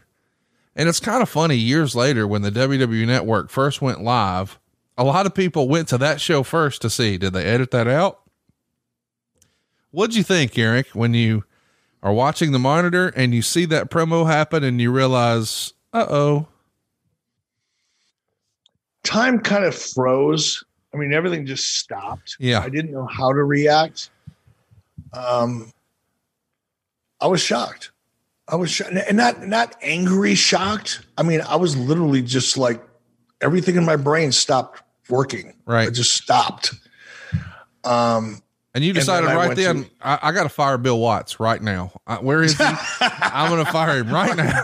Fucking Bill Watts. Oh, thanks for adding some humor. I'm still fucked up over that. I can tell. I'm trying to lighten the mood a little bit. No, I'm just so disappointed in myself for not preparing better for this show. Um, I owe it to the audience and to you. So I'm I'm disappointed in myself, but I'll I'll get over it. You know, I don't know what I was thinking. I, I was shocked. I mean, I don't know how else to describe it. How do you describe shocked? I was. You weren't mad at him. It- he he it- knew he made a mistake. It was an accident. I mean, it's not intentional. No, it wasn't intentional, and you knew it wasn't. I knew it wasn't. Everybody knew it wasn't intentional. And here's where, you know, again, it's a it's a cultural thing, you know, and and the only. I don't want to sound like I'm making excuses for Booker here. Not that he needs me or anybody else to make an excuse. He he knew what he did was wrong the instant he said it, Right. um, and he regretted it the instant he said it. So there's no excuse necessary. But times even then were different than they are now. Oh yeah. And I think when you grow up in a certain environment, when you're hanging and talking with, you know, friends and people you hang out with, and there's no cameras on and you're joking around or something, you know, you'll say things that you wouldn't say on television. And I, I don't know. I never talked to Booker about it. We never sat down over a beer and, and discussed it, but I'm guessing it was just one of those almost a subconscious attempt at humor um, that backfired instantly. I don't know but it was it was regrettable. But like I said, eh, Booker was Booker and Stevie. We're talking a lot about Booker, but Booker and Stevie were both consummate professionals. Everybody knew it. They had a ton of respect from everybody associated with WCW, as well as the fans. So it was nobody took it as oh my god, I can't believe he would he'd go there. It wasn't that? It was a mistake. If you're a business owner, you don't need me to tell you that running a business is tough. But you might be making it harder on yourself than is actually necessary. Don't let QuickBooks and spreadsheets slow you down anymore. It's time to upgrade to NetSuite. Stop paying for multiple systems that don't give you the information you need when you need it. Ditch the spreadsheets and the old software you've no doubt outgrown. Now is the time to upgrade to NetSuite by Oracle, the world's number one cloud business system. NetSuite gives you visibility and control over your financials, HR, inventory, e commerce, and more. Everything you need, all in one place, instantaneously. Whether you're doing a million or hundreds of millions in revenue, save both time and money with NetSuite. Join over 24,000 companies using NetSuite right now. Let NetSuite show you how they'll benefit your business with a free product tour at netsuite.com forward slash 83 weeks. Schedule your free product tour right now at netsuite.com forward slash 83 weeks. That's netsuite.com forward slash 83 weeks. Uh, tell me, was there any fallout from Turner Corporate? I mean, listen, there's been th- times that things have slipped out. This is on pay per view, it's not on TV, but clearly it's an accident. So I, I just assume everybody gives him a pass here. Yep, Yeah. they did. Let's talk about July 7th, 1997. The Harlem Heat are going to fire Sherri and add a new manager, Miss Jacqueline. Uh, that happens on September 15th on Nitro. Wh- Why the need to fire Sherri? Was it just storyline or behind the scenes? Was there an issue with Sherri? Let me tag in and make it a little easier for you. Tony Schiavone has told us that there were times when Sherri would show up and maybe wasn't always as clear headed as she could have been. And he felt like at times she was a lost soul. And we know, unfortunately, uh, Sherri passed away of, a, of an accidental overdose at her home here in Alabama, uh, where she, I believe, was living living with her mom. It, was that starting to rear its quote unquote ugly head a little bit, or was this just a creative decision here in '97? God, I hate these types of things. Uh, it was pretty obvious, I think, to everybody, as Tony pointed out, that Sherri had some challenges. Yeah. And it was becoming more and more of a problem. You know, Sherri, when you go back and you look at some of Sherri's work, you know, before she really started having those issues, she was, I think she was, she was a beautiful woman. She was tough. It was all the things that we talked about earlier. but her challenge was so significant that it became visibly apparent. Um, she would have a hard time getting through a promo that wasn't embarrassing. So, yeah, that was the issue. Let's talk a little bit about uh, Jackie coming in. Who would have been an advocate for her? What can you tell us about Kevin Sullivan? Okay. Kevin Sullivan. Kevin loved Jackie's work. Any good memories and, of working with her or, you know, whether it's on camera or behind the scenes?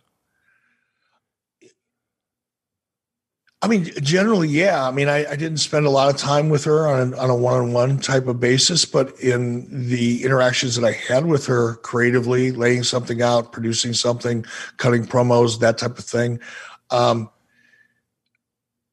tough, focused, incredibly professional, and she was generally easy to work with. Now, she did have a fairly strong opinion sometimes about what worked for her and didn't work for her, but not in a selfish way, just in a self aware way. You know, she knew what her strengths were, she knew what her strengths weren't. Um, and she would, well, the only time she would speak up creatively that I can recall were situations where she was being asked to do something. I'm talking about physicality now, do something or participate in a match that she didn't feel she was as good at as perhaps another approach to it. So there were those occasions, but I really want to emphasize that for me, I liked working with people like that because it was honest. It wasn't selfish. It wasn't, oh, I don't want to do a job for that guy or that girl. I don't, I don't want to do this because, you know, I, I need to get my stuff in. It wasn't selfish. It was very professional. And, but she was also really tough. She was straightforward she didn't she didn't soft sell or backpedal or she was not shy. Right. She was a very strong individual but again in a professional way not in a selfish way or self-serving way. Same thing.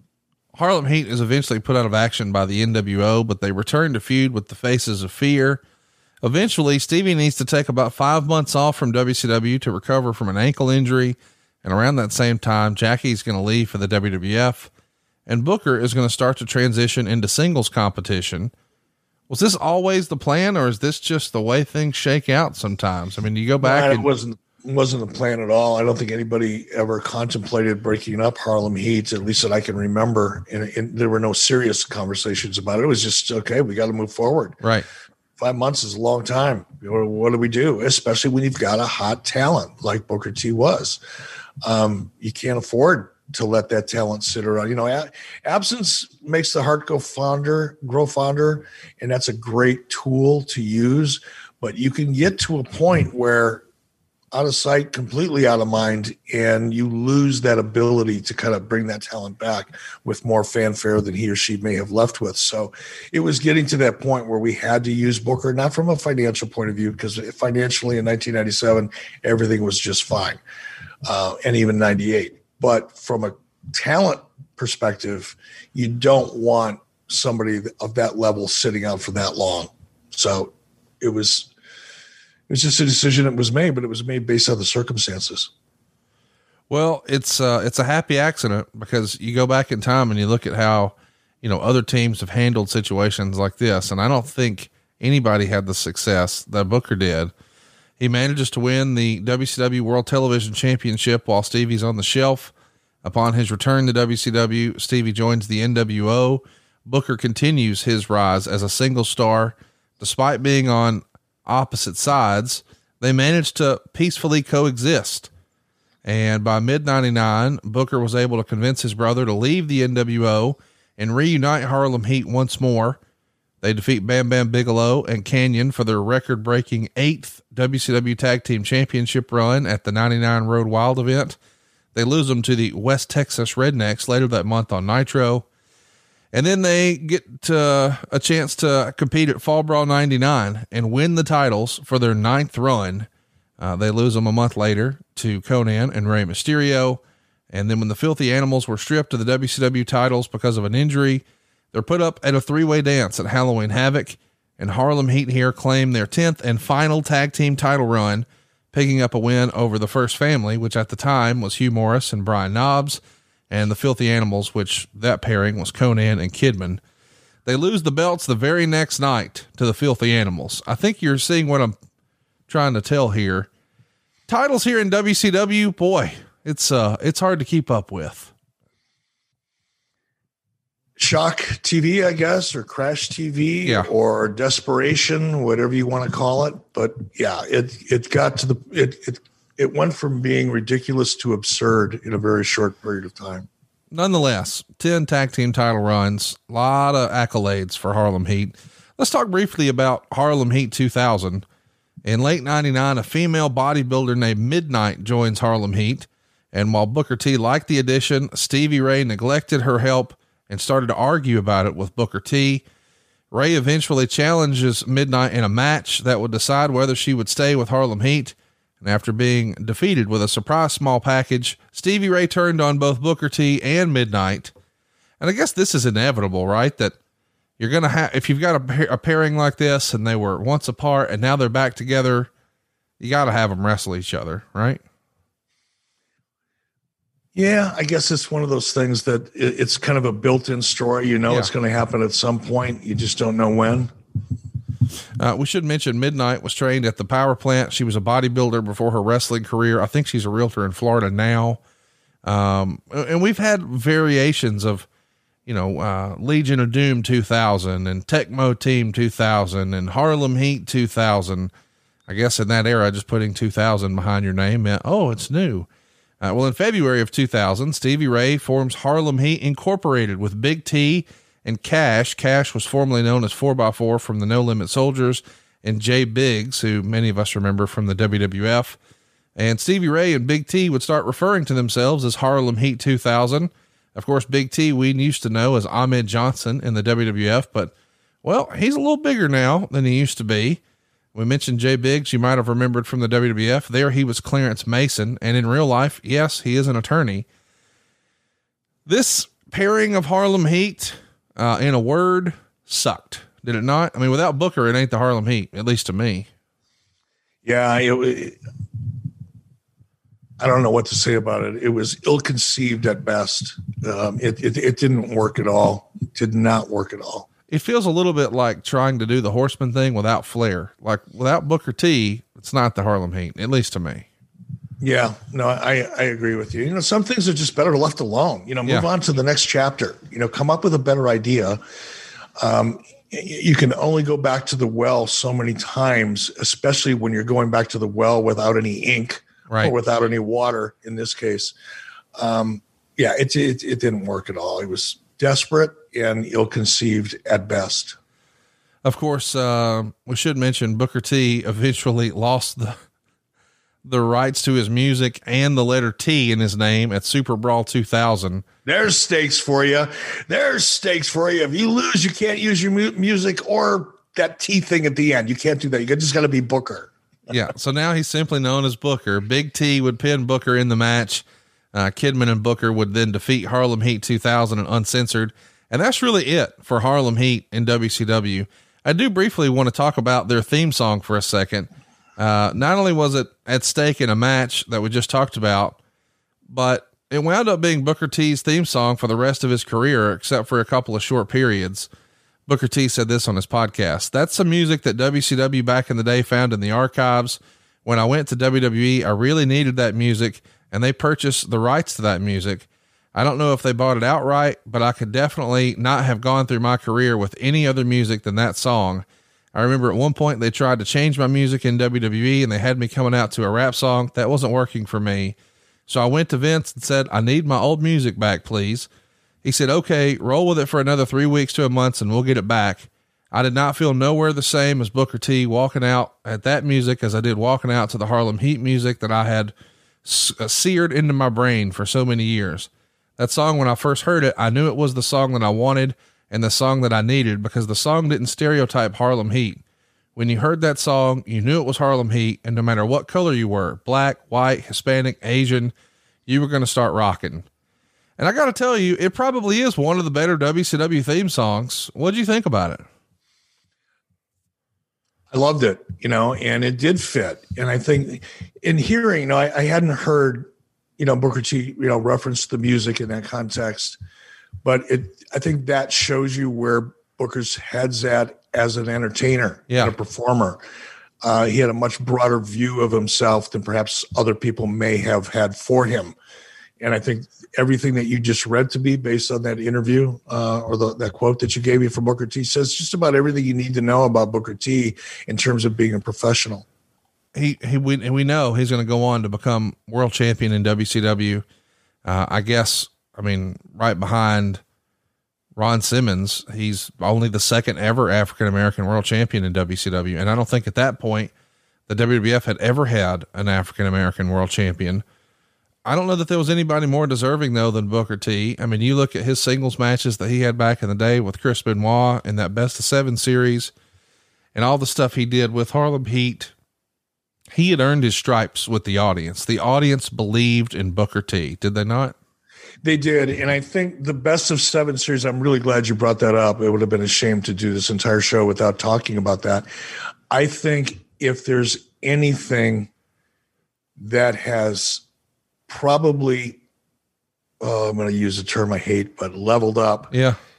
and, and, and better said, really established a legacy beyond, you know, you, you can develop a reputation, but a reputation isn't a legacy. Um, I think that best of seven that Booker T had with Chris Benoit nailed his legacy. It it it took him out of the it took Booker T out of the category of being he was a great wrestler, he was a great entertainer, he was a great performer to being one of the best of the best. That was an amazing series. And if anybody had any doubt about whether or not Booker T deserved the accolades and the respect, and Stevie. Now, Stevie wasn't in that match, but it didn't matter. It carried over. That credibility carried over to the team. Um, that best of seven series was special. And I remember going into that, you know, started out, well, let's do a, a two out of three. And we did it, went, wow, that was really good. Can we do, you know, three out of five? Would that be insane? Let's try it. Whoa, that was even better than two out of three. Can we go best of seven? Everybody, I mean, I'm talking about the people in the back, the people in, you know, the creative, you know, part of the business that weren't involved in the match. They were more excited about it and, and turned on by it than, you know, the audience was. I mean, everybody was shocked at that, at how good that was. And I'm really glad you brought that up. Thank you. Let's also mention, um, and, and I don't know, I'm, I know we're going to do a Booker T episode. I don't know when we will, but we are going to do a full episode on his singles run. Uh, but I do briefly want to just put this bug in your ear. Uh, Michael Landsberg once said that he was, that Booker was salaried at close to a million dollars a year. And all of those records are out there. We'll dig them up, but he won a total of 21 titles in WCW. That makes him the most decorated performer in WCW history. He was the United States champion and the world champion when the con when the contract, or I guess the the final bell landed on WCW, and he makes the jump over to the WWF. And we know he's going to be programmed in a big way there right away. But and that's a whole nother story for another time. But I don't know that a lot of people would have really ever sat down and thought about, okay, if wrestling quote unquote was a legitimate athletic competition, who won the most championships? Booker freaking T. 21 titles in the organization. When people think about WCW, they think of the flagship or the franchise, if you will. Well, it was Flair or it was Sting. I think you could make an argue or an argument that Booker T's got to be in that conversation, that Mount Rushmore of WCW. And we know he had an incredible run in the WWF. As I said, that's another show for another day. I do want to mention Harlem Heat, which is the subject of our show, had one last match on February 21st, 2015. Booker T and Stevie Ray reunited for Booker's uh, promotion there in Houston, Reality of Wrestling. It was called the Final Heat. That was the name of the event. And, uh, and they won. So, uh, well, I guess they were the, uh, they were in a match with the new Heavenly Bodies for the Row ROW Tag Team Championships, and they defeated them. So in their one match back, one more little tag title run, Of course, we know back on April 6, 2019, they're a part of that 2019 WWE Hall of Fame class. I didn't know that Dave Meltzer said Stevie Ray didn't deserve it. I hope he didn't really say that, but my goodness, what a special tag team this was. What do you think the legacy of Harlem Heat will be? I mean, I don't think they're talked about the same way the Road Warriors are, or the Legion of Doom, or uh, you know, the Steiner Brothers, or, or the Midnight's, or the Rock and Rolls, or the Nasty Boys, even. But Harlem Heat's got to be up there in the short list of all time great tag teams, right? They deserve to be, no, no question about it. And you know, to the Dave Meltzer uh, question, yes, he did say it. And as a matter of fact, on the Jericho cruise that I referenced earlier on here, uh, now I wasn't sitting at the table, so I'm I'm telling you something that I heard from Booker T. Okay, by the way, so this is not just third hand information, um, but uh, I had heard that there was an incident that took place.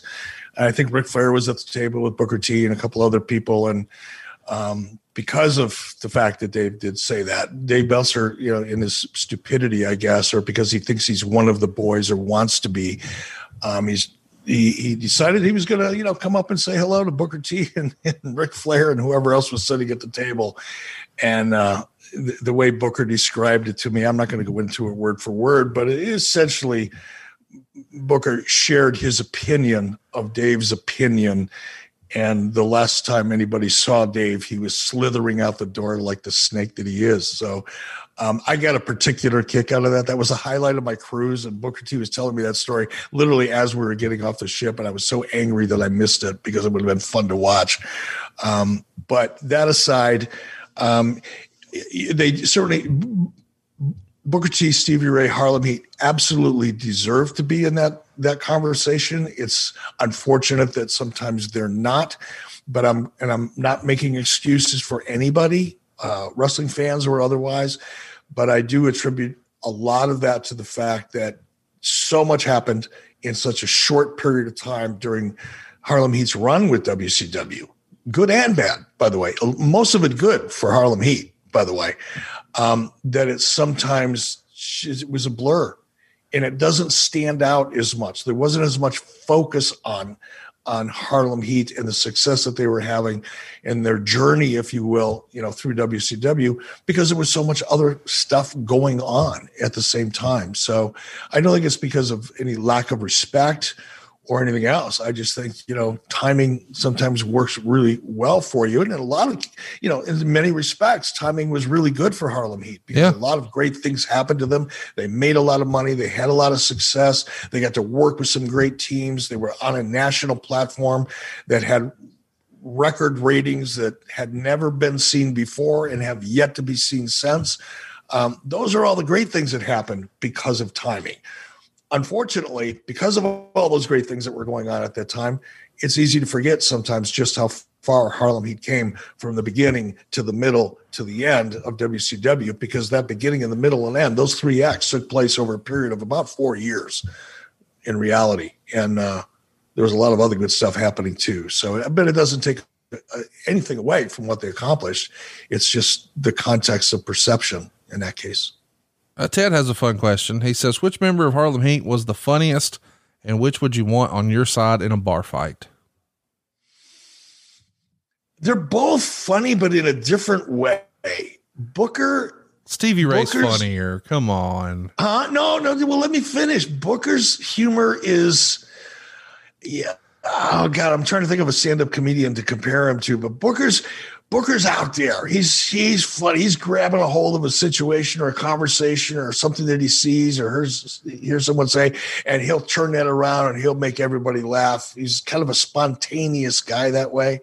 Stevie's humor is way more subtle. Like he'll say something and you won't realize it's funny for about 15 seconds. it's kind of like delayed reaction. You know, ah, you now, now you get it. You know, I just did a um, a it's not a podcast. Uh, Stevie Ray's got a Twitch show that I did about three months ago, I think, three or four months ago, whatever it was. And he's the same, man. He's funny as hell. He's funny as hell. Dude. But it's a different, they're both funny, but they're in such different ways that it's hard to compare them. Stevie Ray tickles me. He used to make uh, a facial where he would put, pooch his lips out and bug his eyes out. It was hilarious He would also say, Suckers Gots to Know, which Tony and I still think is one of the funniest things ever said on TV. But my favorite, and I've stolen this and used it for a long time, he would call people in promos a fruit booty.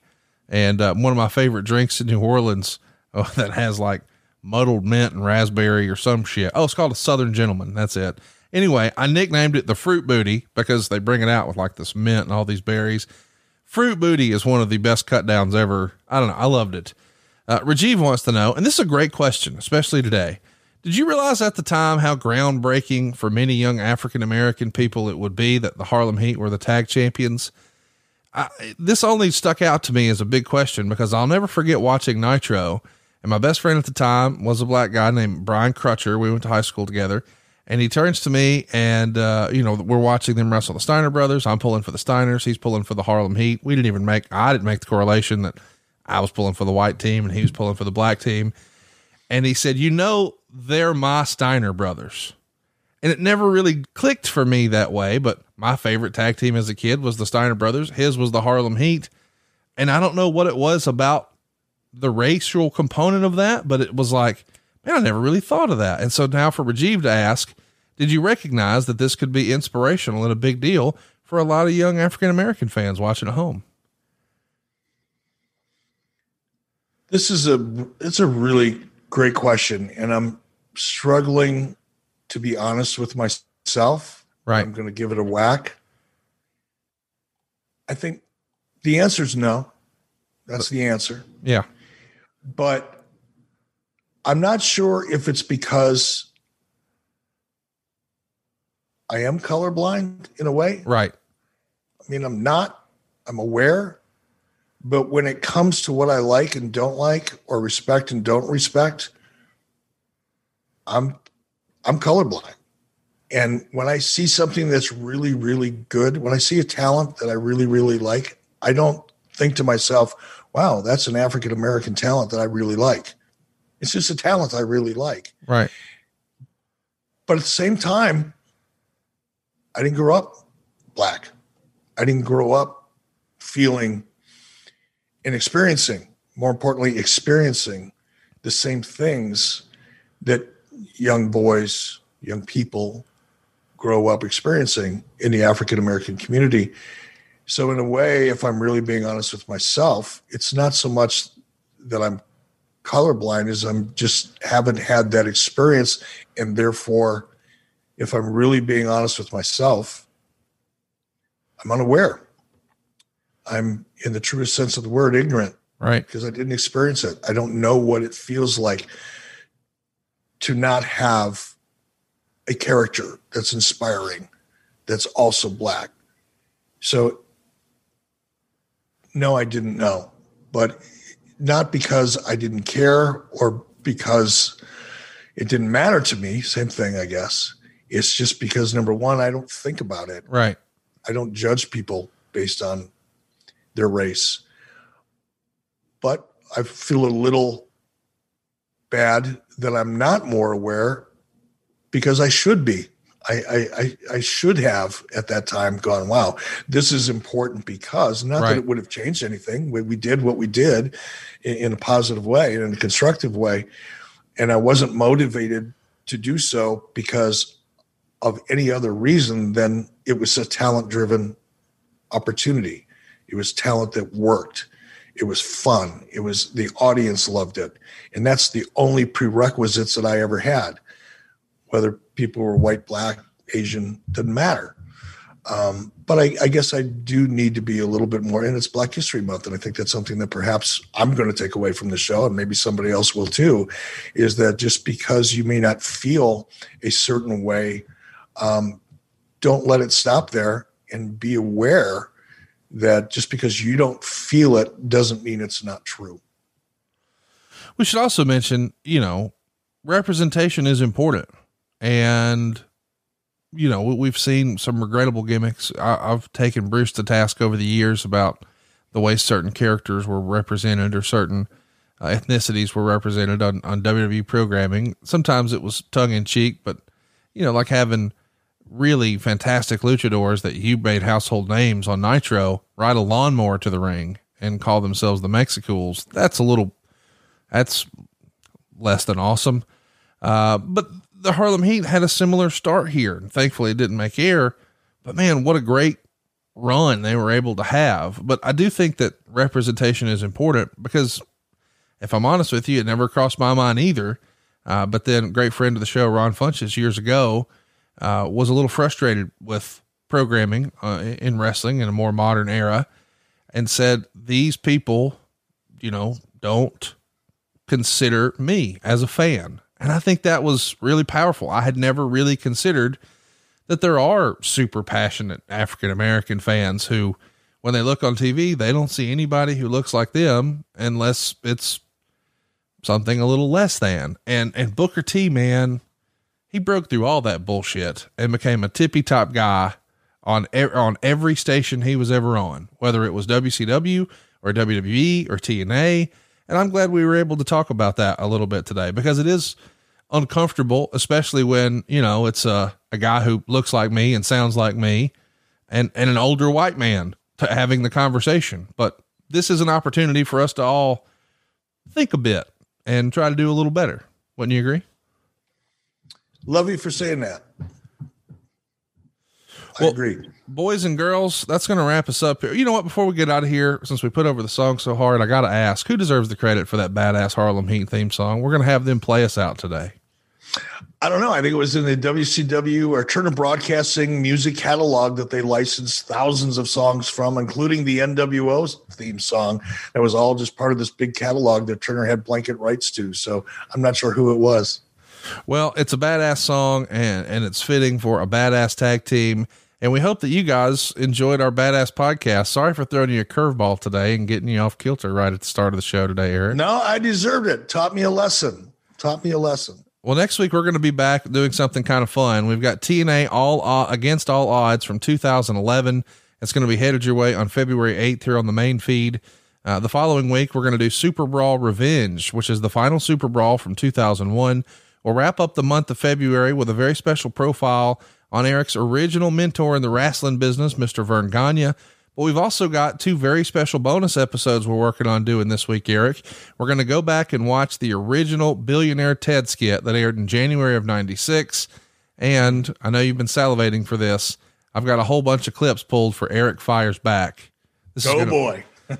this will be fun. Wait. Catch all these shows right now, early and ad free, over at adfreeshows.com. Don't forget to also hit the subscribe button for the Kurt Angle Show, which debuts this Super Bowl Sunday for free or you can see it right now at adfreeshows.com. Until next time, he is at E Bischoff. I am at Hey Hey It's Conrad, and we are out of time. We'll see you next week right here on 83 Weeks with Eric Bischoff.